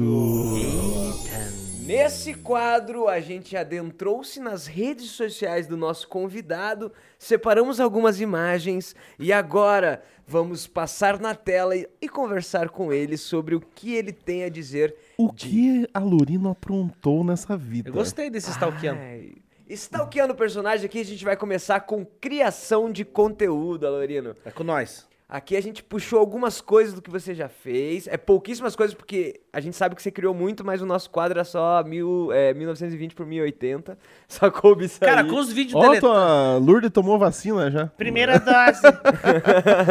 Porque ó, ó, a gente tem que estar envolvido no, no- na atualidade, né, mano? Sim. É igual, por exemplo, só um parênteses. A piada da Claudete, ela é uma piada começo, meio e fim amarrada. Mas se vai no meu show, ela não vai ser igual, porque eu vou contar como está a zona da Claudete na pandemia. Então acho que o conteúdo é isso, é você se atualizar, você tá vivendo o agora, né? Então, é, já aproveitar esse tópico aqui, então você acha que um, um bom ponto para um comunicador é saber o que fala e saber falar atualizado com o seu tempo? Completamente. Até você não saber falar do que está falando é falar alguma coisa. Mas o que, que é que vocês estão falando? Se comunique, esclareça coisas, né? Meu, eu tô, eu tô puto com a comunicação brasileira. A comunicação brasileira, desde Jornal Nacional a TikTok, transformou o Lázaro numa celebridade. Você tem noção que, tipo, o cara pega Tá um crime que seria dos Estados Unidos, queria, tipo, tch, FBI, CSI, prende o cara, Shoo, quietinho. Prendemos, no é Brasil vira meme. Como que o brasileiro consegue transformar um crime em meme? Meme, série, já vai virar série também. Não, e tipo, isso fica tipo assim. Tá errado, tá errado. E isso é atualidade. Eu cheguei no show ontem, cheguei de máscara, camuflado, falei, gente, eu não sou a Lorina, eu sou o Lázaro. A plateia foi abaixo, todo mundo sabia quem era o cara, todo mundo sabia quem era o serial killer.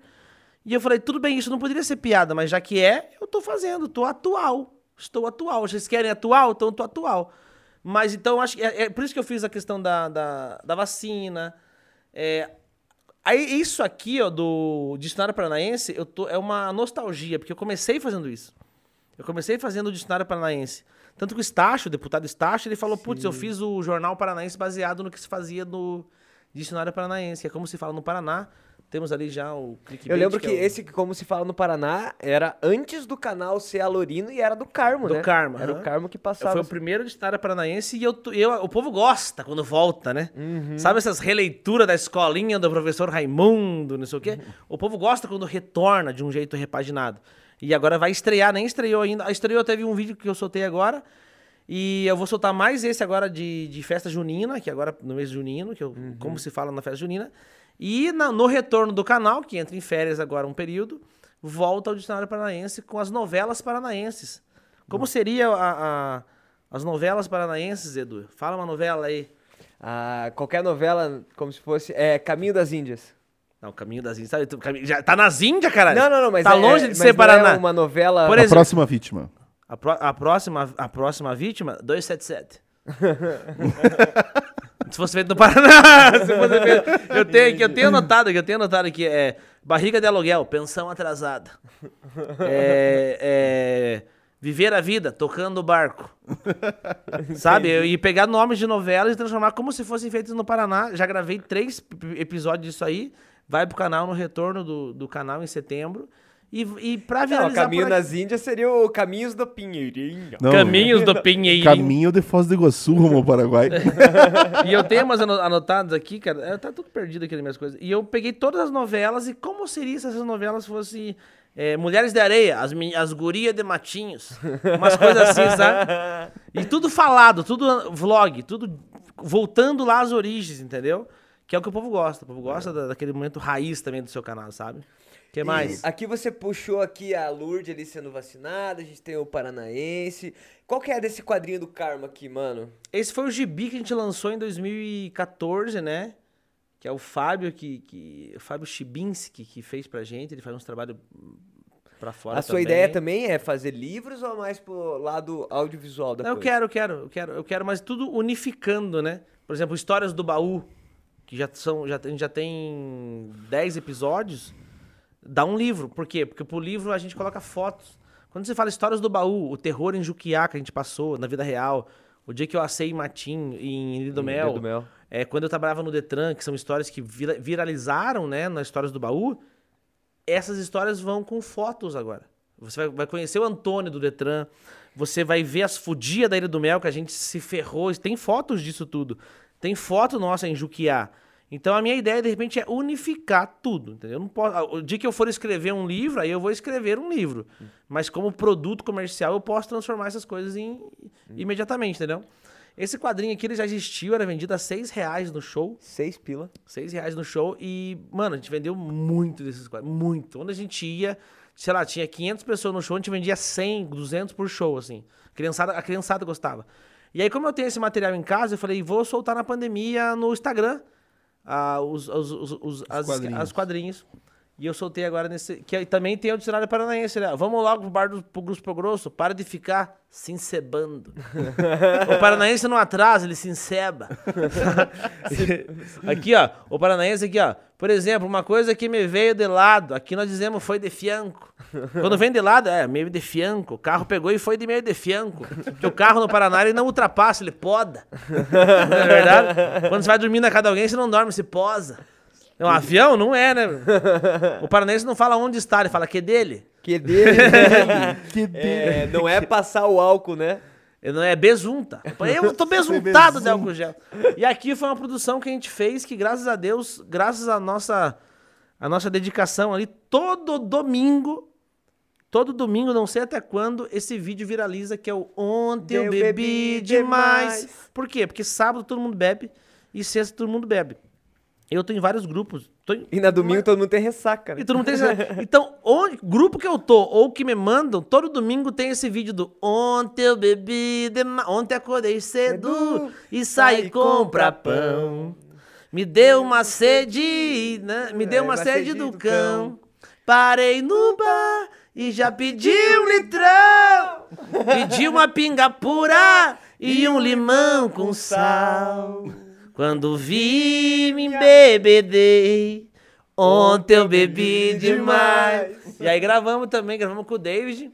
Ah, esse eu vi. esse eu vi. E, e gravamos, pá, meu, vamos criar conteúdo, vamos. E hoje é um viral dominical, digamos assim. Eu vi, Viral tá dominical. batendo, tá, tá batendo mais de 200k já. No YouTube, No mas YouTube. na vida, nos, nos grupos do WhatsApp, No WhatsApp é eles- é, cortado só o refrão, você tem noção? Olha Eles só. cortam só o refrão do ontem eu bebi, bebi. e compartilhe, manda e marca os amigos. É isso, acho que criação de conteúdo é isso. YouTube começa a monetizar a galera. Esse não ganha por causa do Alok, né? Ele cobra nós, né? Ele cobra nós, né? Real.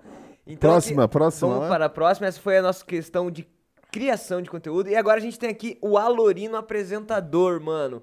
Fala pra gente aí um pouquinho de, de- de- do que te lembra cada foto aqui, velho. Ah, desafios, né, cara? Só desafios. Lá eu e o Faustão. a Como que foi esse dia que você foi pro Faustão, cara? Você teve um preparo? Você Sim. foi no seco? O que que foi? Como Não, é? preparo total. Eu assisti todos os Quem Chega Lá. E não é pouco. Não, foi, foi, são Peguei 10. o Excel. Peguei quem, ganha- Peguei quem ganhou todos e falei, por que eles ganharam? Né? É, valia 50 conto e vitrine. Principalmente, pra mim, principalmente vitrine. Não, não entra em competição. Eu falava pra galera, pro Cirilo, pros meninos, eu falava, galera, vamos fazer pelo quadro. Vamos fazer pelo quem chega lá. Tanto que o Boninho, no último dia, o Boninho mandou mensagem pro, pro Jaime Praça, lá do Faustão, falou assim: "Pá, cara, que elenco legal que vocês escolheram, que da coisa da hora. O elenco foi elogiado, não o, o quem ganhou, coisa do tipo. E aí eu estudei o Faustão, porque é o seguinte: o Faustão, ao meu ver, como, como artista, falei, cara, o Faustão, mano. O Faustão é o gordinho que saiu da cidade dele, fez os trabalhinhos dele, virou repórter de campo, conquistou o programinha dele no domingo e hoje sustenta, a família dele com esse dinheirinho. Como que eu vou fazer esse gordinho dar risada? Não é o Faustão da... Não. Como que eu vou fazer? Eu preciso do que esse gordinho ali, que vai todo dominguinho, que larga a esposa dele e vai lá contar a história, ri. Do que este ser humano, ser humano, ri. Daí fui lá e tal, e, e- e- e- pesquisando vídeo e tal, como ele era, quem é esse cara, quem é essa persona, quem é esse cara. E para do que ele se diverte, como esse cara se diverte. Ele, tem, ele rindo, o Brasil ri. E aí me passou um vídeo do Chitãozinho Chororó no programa dele cantando. E nessa loucura de dizer. E o Faustão no meio. É na loucura de dizer que não te quero. Eu falei, cara, se ele interrompe o Chitãozinho Chororó cantando. Imagine o Quem Carmo. sou eu pro Faustão não falar no meio? Só que antes que o Faustão fale, eu vou dar pra ele falar. Eu vou usar ele como escada das minhas piadas. Import... Ó, inteligentíssimo. Em vez dele. eu- ai, quando eu era. Daqui a pouco eu escuto uma voz do nada. Do nada, não. Ele vai falar a hora que eu quiser que ele fale. Aí o que aconteceu? Eu cheguei com o Karma, fiz o estudo e tal, e fiz pô, listas, né? Que a gente, o humorista tem a lista, tipo, tipos de. Tipos de. E o tipos de nesse tipo de, competi- de competição funciona muito, que é uma atrás da outra. Tipos de pau. Tananana, Já era. Risada. E como o Karma, que eu fui na primeira vez, eu fiz o tipos de bêbado, que eu faço no palco. Daqui a pouco eu comecei lá, ah, Marzada, agora o Carmo, galera, eita! Ele não se contenta, daqui 30 segundos ele vai falar. Ele não se contenta, ele vai atra- atrapalhar. Ah, não sei o que, não sei o que lá, e o pobre, não sei o que lá, não sei o que lá. Faustão! Você conhece os tipos de bêbado? Quando o Faustão olha pra câmera e fala, agora você vai ver. Nossa, Tipos de... bê-". Ele levanta a bola pra mim de um jeito que é risada, risada, ri- Ele usei ele como escada. Pra lev... Ele levantou pra galera com a câmera, ele falou com a câmera e preparou e eu porrada, porrada, porrada. boa mano. estratégia, mano. Matemática básica. Você lançou a premissa, puxou pra eles dar o Ele- start mano, é o. Domingão do Faustão. Ele, ele não pode ignorar o Faustão, o Domingão do Faustão. Agora é do Thiago Leifert, mas era do Faustão até então. Nessa final da Lourdes, eu me fudi. Porque eu usei a mesma estratégia. Porque eu falei assim, eu vou fazer tipos de mãe. Tipos de mãe. Aí cheguei quando eu era prego, Satanás me bateu, plateia já ganhei.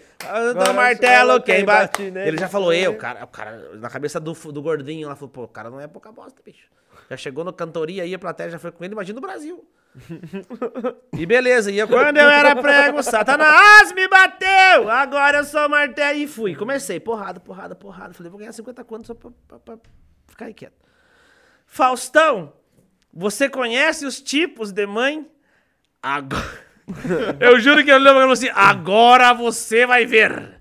Os, a dona Lourdes vai trazer os tipos de mãe. Aí baixou o Faustão no Faustão.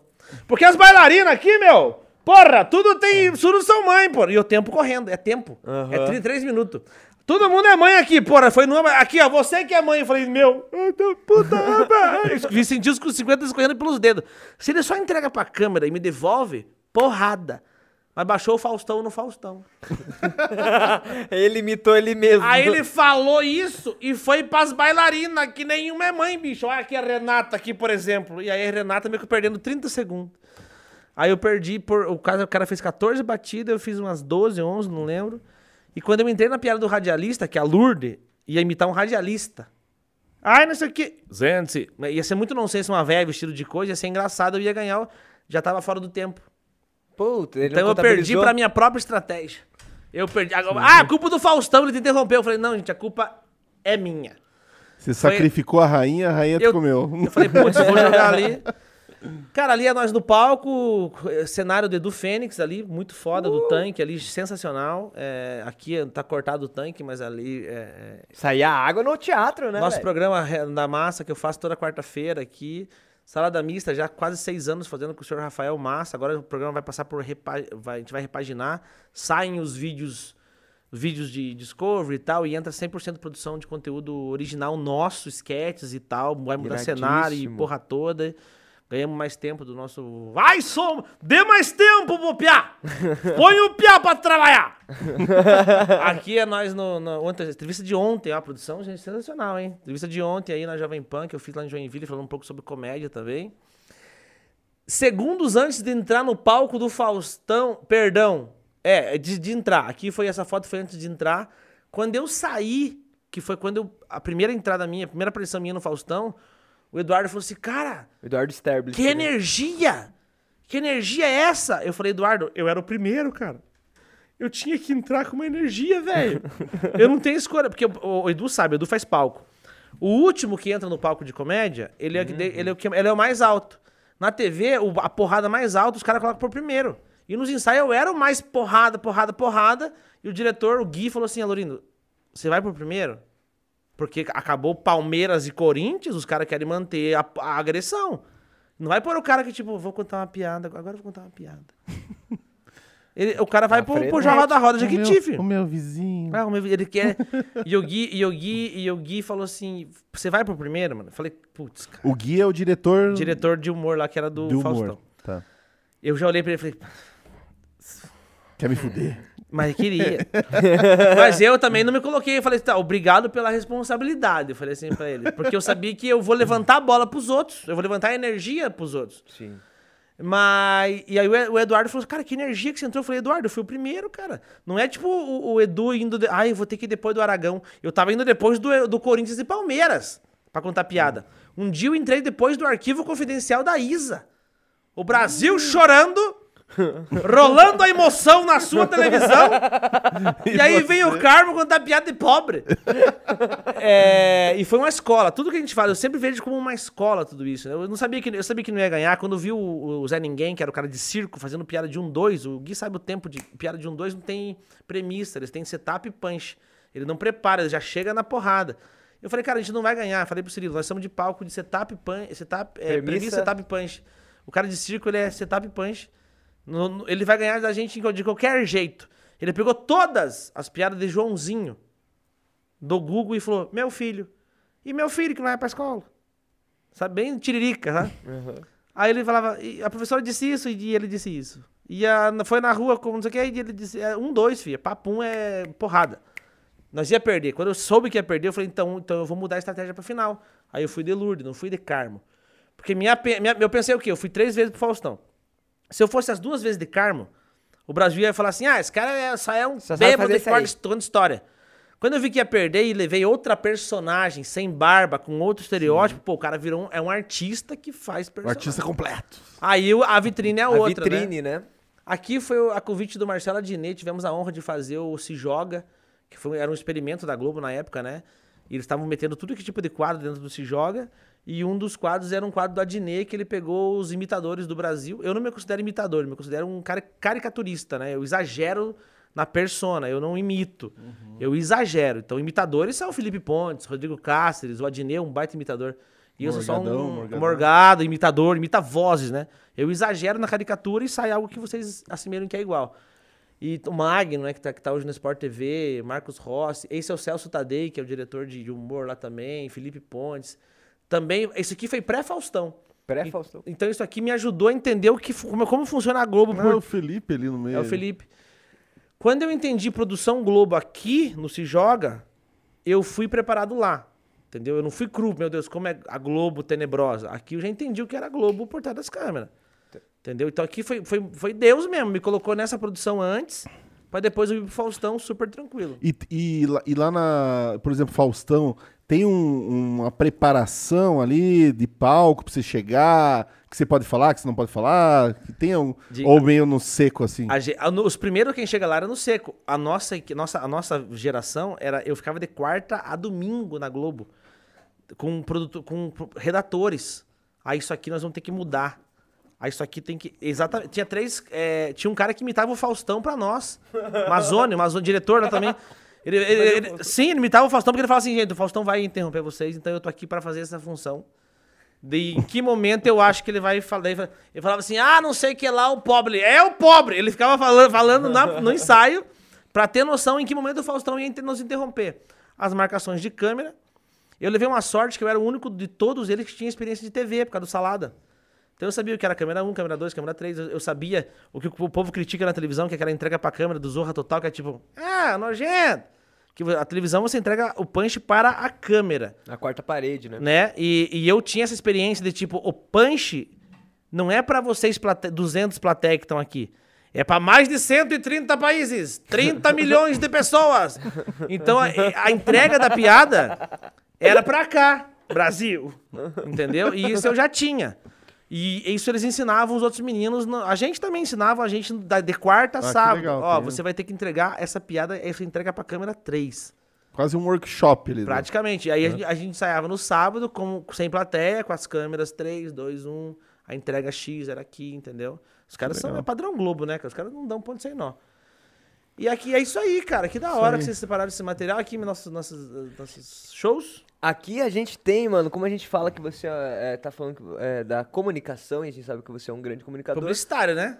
Publicitário, tá vendo, né? Publicitário total, Não, velho. ali foi, foi fácil de achar material seu ali. Aqui a gente quer falar um pouco sobre. ah, novamente, tem muito conteúdo seu. Foi selecionado alguns porque para caber dentro dessa televisão aqui. De algum desses aqui, Alorino, é, tem algum que é seu conteúdo de coração, seu xodó, assim? Isso aqui é meu legado, né?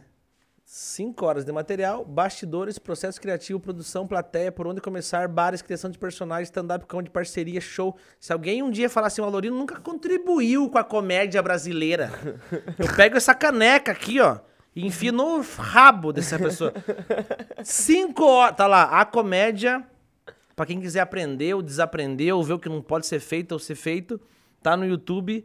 Daqui a 10 mil anos esse material vai estar em algum lugar. Como diz o Dig, se não tiver uma bomba É, solar. Uma bomba é. solar. É, E, e agora com mais três horas plus de comunicação. Puta que pariu, né, cara? E Fora os cortes, galera. For- para mais de 130 países. 30 milhões de pessoas. Imagina, você, você caga na cara. Histórias do baú, né? Porque eu, às vezes tenho preguiça de escrever roteiro, aí eu vou pegando as, as piadas e vou colocando em outros shows. Então, essas aqui são histórias do baú, que é o que eu tô rodando agora, que é o filé mignon do filé mignon.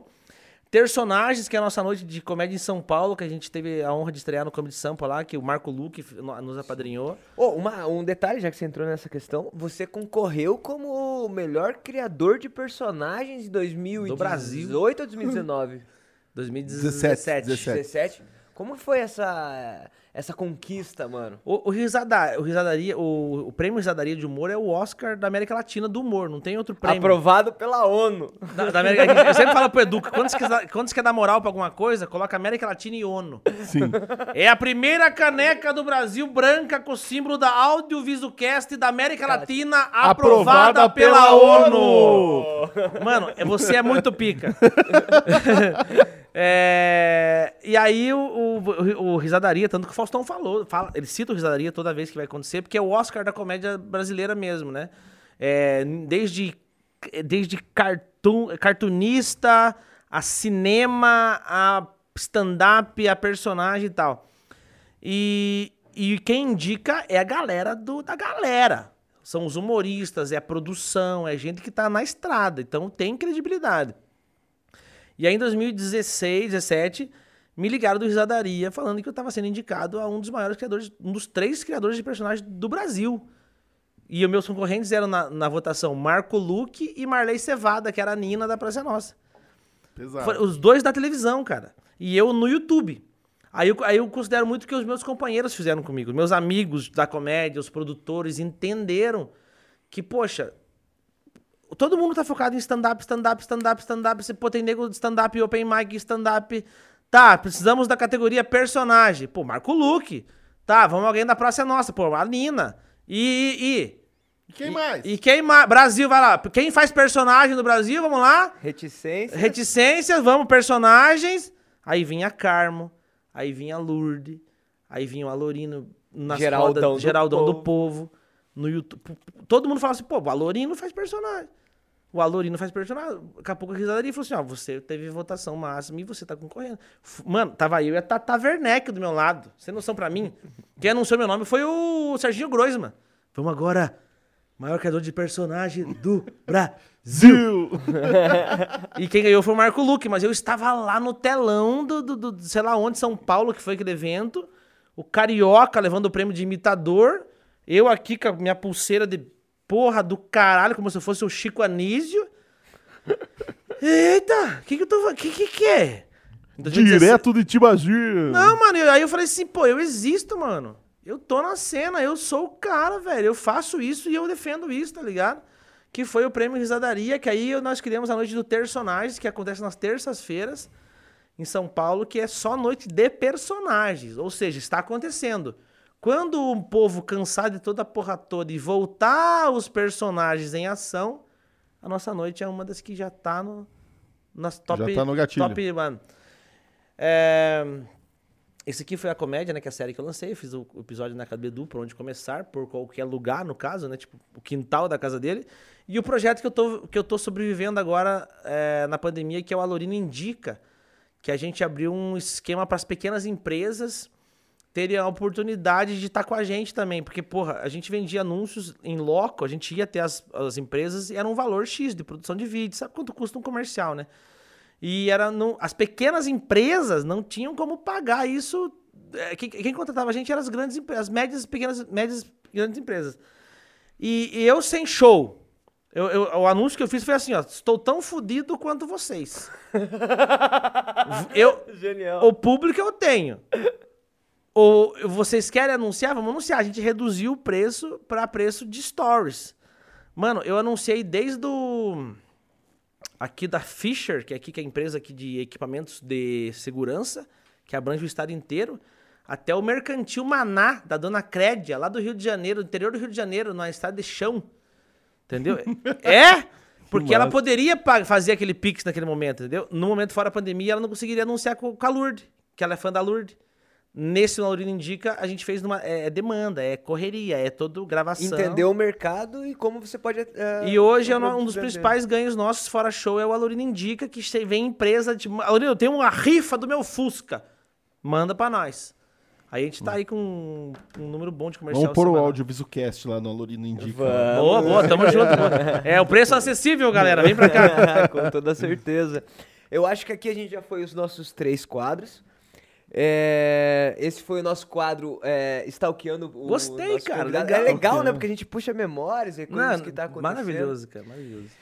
E dentro disso aqui, a gente vai puxar um assunto Arquivo. Arquivo confidencial, meu. Ô, louquinho! Eu não sei imitar o Faustão, mas nem fudendo, cara. É... Mas o Vitor Sarro lançou essa semana um, um produto novo que é imitar as pessoas com a própria voz.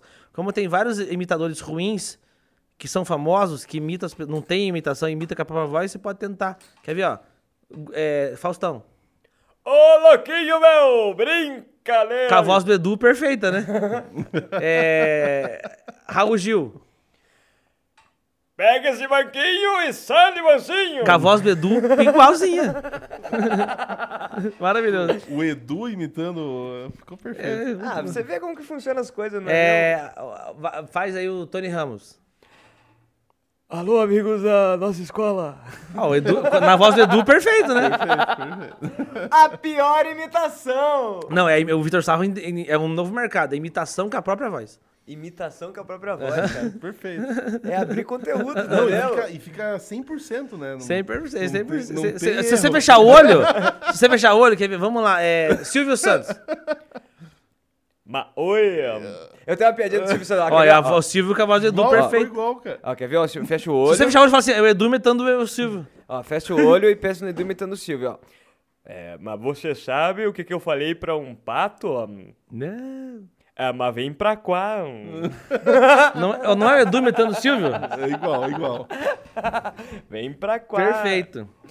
Maravilha, gente. Eu acho que encerramos nosso quadro aqui, stalkeando o personagem com essas belas imitações. Eu queria voltar ao tópico da camisa. Vamos lá, vamos, Porque a vamos. gente tá chegando numa reta aqui que a gente tem que Uma estimular reta essa meio galera. final, assim. Né? Uma reta pra tá- não tomar no reto, O né? pessoal que tá Cinco horas assistindo. tem galera. Cinco horas de podcast, hein, bicho? e o pessoal que tá assistindo ali tá querendo ir dormir, acho, sei lá. A galera vai dormir. Olha lá. Ah, ah, como que estamos de comentários? Teve algum comentário dando uma dica? Porque eu gostei bastante dessa ideia do Alorino ali. Do fundão, né? Do A gente fundão. partiu dali mesmo. Então, enquanto vocês puxam a dica aí, vê se o pessoal fez algum comentário, eu vou relembrar aqui a ideia do Alorino pra nossa estampa de camisa. Ó, lá no meu, no meu YouTube mandaram dois reais no superchat, depois nós compram uma pinga. Agradecer ao pessoal do Super... Anderson Sato. Anderson Sato? Fio Superchat me salvou a vida, fio, com aqueles podcast que eu fiz lá, fio do céu, o povo mandar, mandaram uma vez 10 mil. Não, calma lá, vou chegar lá. Calma lá. Eu, eu fazendo superchat, não sei o que, pobre, é, pobrecast, né? Fazendo, brincando ali, daqui a pouco 10 mil e uma cifra que eu nunca tinha visto na minha vida. Falei, tô rico. Certeza que é euro. Certeza que é dólar. sei lá o quê. Aí os caras do set me zoando. Falaram assim, mano, você é Guarani, mano. Guara- R$16,90 na tua conta. Pobrecast mesmo, né, mano? É o Alorino pobre ou o Alorino... Pobrecast, vai, Pobrecast. Então acho que não, veio, veio alguma sugestão aí? Eu- não, a galera tá, Aqui- participa, mas acho que vamos... É, nós, a que, galera, nós que manda. A galera quer mais no- ir pro sorteio aqui. Então, Não, superchat... Tomando café, Carmo? Que- Ah... Ah, mal um sabe- brinde de café, Brinde né? de café, por Ca- isso que- Salve o café brasileiro. Por isso que estamos acordados até esse momento. Então a gente falou da estampa, da galera do fundão. Então, aí, ó, Gabriel Vesúvio, ficou o desafio. Galera do Fundão, é, a gente vai mandar esse corte aí pra você, pra você se inspirar. Sim. E quem teve a, a habilidade ali de escrever a hashtag Alorino Comunica, Comunica. é, vai participar e vai concorrer a esse sorteio. Tem bem poucas pessoas ali, né? Então ainda Tá a, a fácil. chance, a chance tá boa. Tá boa. A chance tá boa. Mas pra você que ainda não comentou, vai assistir essa live, essa semana vai sair lá no nosso Instagram e no Instagram do Alorino também o sorteio oficial dessa camisa que a gente vai desenvolver. Agora a gente vai bater, a gente já fez o corte aqui com a nossa ideia, o Vesúvio que trabalha em cima do que foi dito. Vocês querem adicionar alguma coisa na ideia da Quero. estampa? O que, que você acha? A gente tem a turma do fundão, galera da escola, galera de lá de com a mente aberta e galera da frente com boca no zíper. Como eu pensei que o povo da frente tá menor e o povo do fundo vai ficando maior, isso tudo pode estar dentro de uma. Pode ser se- uma lâmpada, né? De, né? Ideia, O pequenininho e vai em grande, entendeu? forma como se fosse uma lâmpada. É só uma ideia. É, porque a ideia e pá, e, e o pequenininho tá ali e aquilo cresce. E eu acho que embaixo disso poderia ter uma boca, porque é a boca da lâmpada, né? Aí- Comunicação. Fa- ó, bizu. É bizu, né? O, É o Vesúvio, Vesúvio. Vesúvio, ó. Tá no ar, agora é contigo. E essa lâmpada tem um halo rindo. Um halo Não, dá- Alorino. Sabe o que, que dá pra ter? Sabe o que dá pra ter nessa lâmpada? Pra simbolizar que foi a nossa live? Um, dessa lâmpada, não é uma lâmpada, é só o, a- o formato da lâmpada com os alunos ali. É uma sala que vai e tal. Tem um fio de telefone e um, e um, um gancho, o, o- telefone na lâmpada. Posso desenhar? Eu sou meio brainstorm. Entendi, entendi. Entendeu? Entendi. Aqui, ó, só o bisúbio, pega o bisúbio. Aqui, ó, a lâmpada, simbologia da lâmpada aqui, paraná, paraná, paraná. Fio, fio, fio, fio, fio. Telefone, Minha telefone. casa. Entendeu? Entendeu? Mostra pra essa, pra essa aqui, ó. Entendeste? Senti na minha boca, entendeste? Tá em quadro aí? Pronto. E vai que sai uma camiseta daí. Vai que sai uma camiseta daí. Eu acho que. Daí fica o alô, né? Do alô, de alô, alô, alô, aloriata. Alorino! E, e, a e aí a nossa ideia é dos alunos aí do fundão. Maravilha, maravilha. Então, pra você aí das Eu quero uma, lives- eu quero uma dessa aí, viu? Vou usar. Vamos, vamos fazer. Vamos ter que. Gabriel Vesúvio, são três unidades. Vesúvio. Já faz pra Make off, é make off, que as unidades com make ah, não, off. as unidades Já faz pra comerci- comercializar. E vai estar. e, e depois ainda, de quem ganhar as camisetas, ela vai estar à venda na mkoff.com.br lá. você quiser tiver essa peita que foi desenvolvida assim exclusivamente no dia de hoje aqui, a peita da comunicação direto da mkoff.com.br vai estar disponível à venda lá também. Boa. Exatamente, ladies and gentlemen. Então a gente bateu um pouco sobre a nossa camisa, temos pouco? a ideia pro Vesível. Não, não, sobre a camisa. Ah, tá. pontual aqui pra ela. A gente trocou uma ideia maravilhosamente. Eu acho que a gente vai iniciar para as nossas duas perguntas. É o mais longo podcast da história do, do audiovisual ou não? Não Da- da- do áudio, ideia. do audiovisual. Quanto, quanto tempo a gente tá aí? Já é o audiovisualcast Ixi, vai mais acabar os cartões. longo da Temos que acelerar, Mais temos que de acelerar, vai acabar os 130 países! E dois 30 de milhões! terra. 2 tera de galera! 2 tera de galera! Mano, a gente sempre encerra nosso... Pergunta final, pergunta com final. as perguntas finais. São perguntas que a gente fez para os nossos internautas, em voltada para comunicação, e nós temos duas aqui. Eu vou ler uma, o Dig vai ler outra para Tá, você. vou tentar ser breve pra poder nós fechar, não, não Pra chegar não, nas não, quatro. aqui tá acabando o cartão. Não chegar nas quatro, vai lá. É, quer fazer essa primeira aqui, Dig? É... Ah, será que essa foi respondida já, cara? O que é um comunicador? Um resumão aí, o que, que é um comunicador? Uma pessoa... Para você, Alorino Júnior. isso é- Pô, é difícil, É hein, cara? difícil, a gente falou É, três horas filosofia, sobre, mas... cara. Filosofia pura. Filosofia pura, né, cara? O comunicador. Putz, é, como- é filosofia pura, né? O comunicador, ele é, o- ele é o esclarecedor, né? O, Esclarecedor. o, sil- o silêncio, ele é, ele é confortante, entendeu? Mas o comunicador, ele é o que avisa. Você tem noção? O silêncio dorme. O comunicador sabe que hora a bomba vai estourar. Já que é pra ir pra filosofia, comunique-se. Comunique-se. Não deixa a bomba estourar. Isso aí. Reticências. Depende se você for um, um dos dreads. História bomba. Vai lá, Du. Pergunta, pergunta finaleira. Pergunta finaleira pra você que dê uma visão pra quem tá entrando nessa área de comunicação. Qual é o melhor tipo de comunicador ou qual o estudo que um comunicador pode ter pra ser um bom comunicador? Cara, o melhor comunicador é, o- é o verdadeiro. Eu sempre falo se ele. Eu, tem gente que fala, ah, o que que eu, o que que eu falo? Sabe? Cara, dá uma raiva. Que cal... Fala que você não sabe o que você quer falar.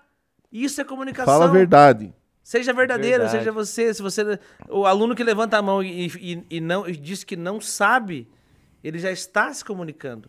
Entendeu? Então seja verdadeiro. Se você sabe, compartilhe. Se você não sabe, partilhe e, e- e aprenda. Ouça. Ouvir também é um meio de comunicação, como a cerca elétrica também comunica que você está em perigo. Brincadeira!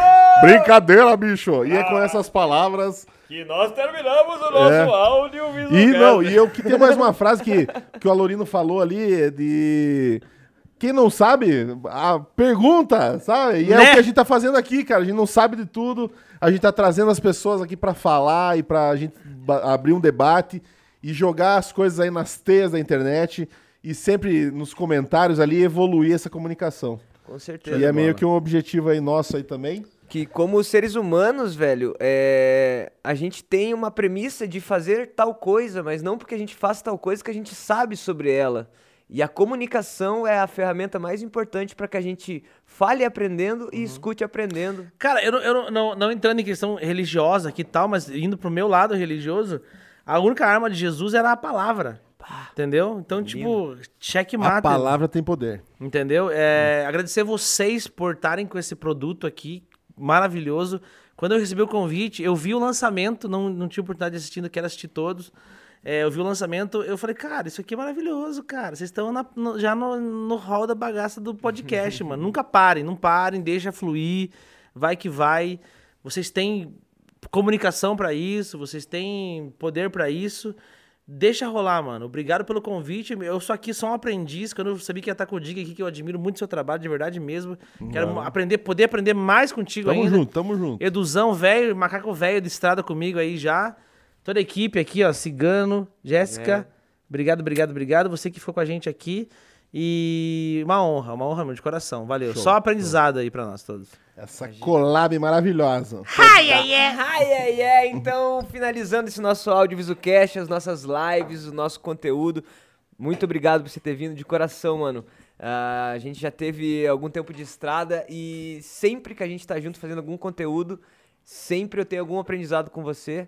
E eu fico muito feliz por poder compartilhar qualquer tipo de conteúdo que a gente crie junto, porque como ser humano e criador de conteúdo, eu me espelho em você e eu acho você uma pessoa muito Enquanto eu estiver vivo, conta comigo. isso Depois só reze por mim.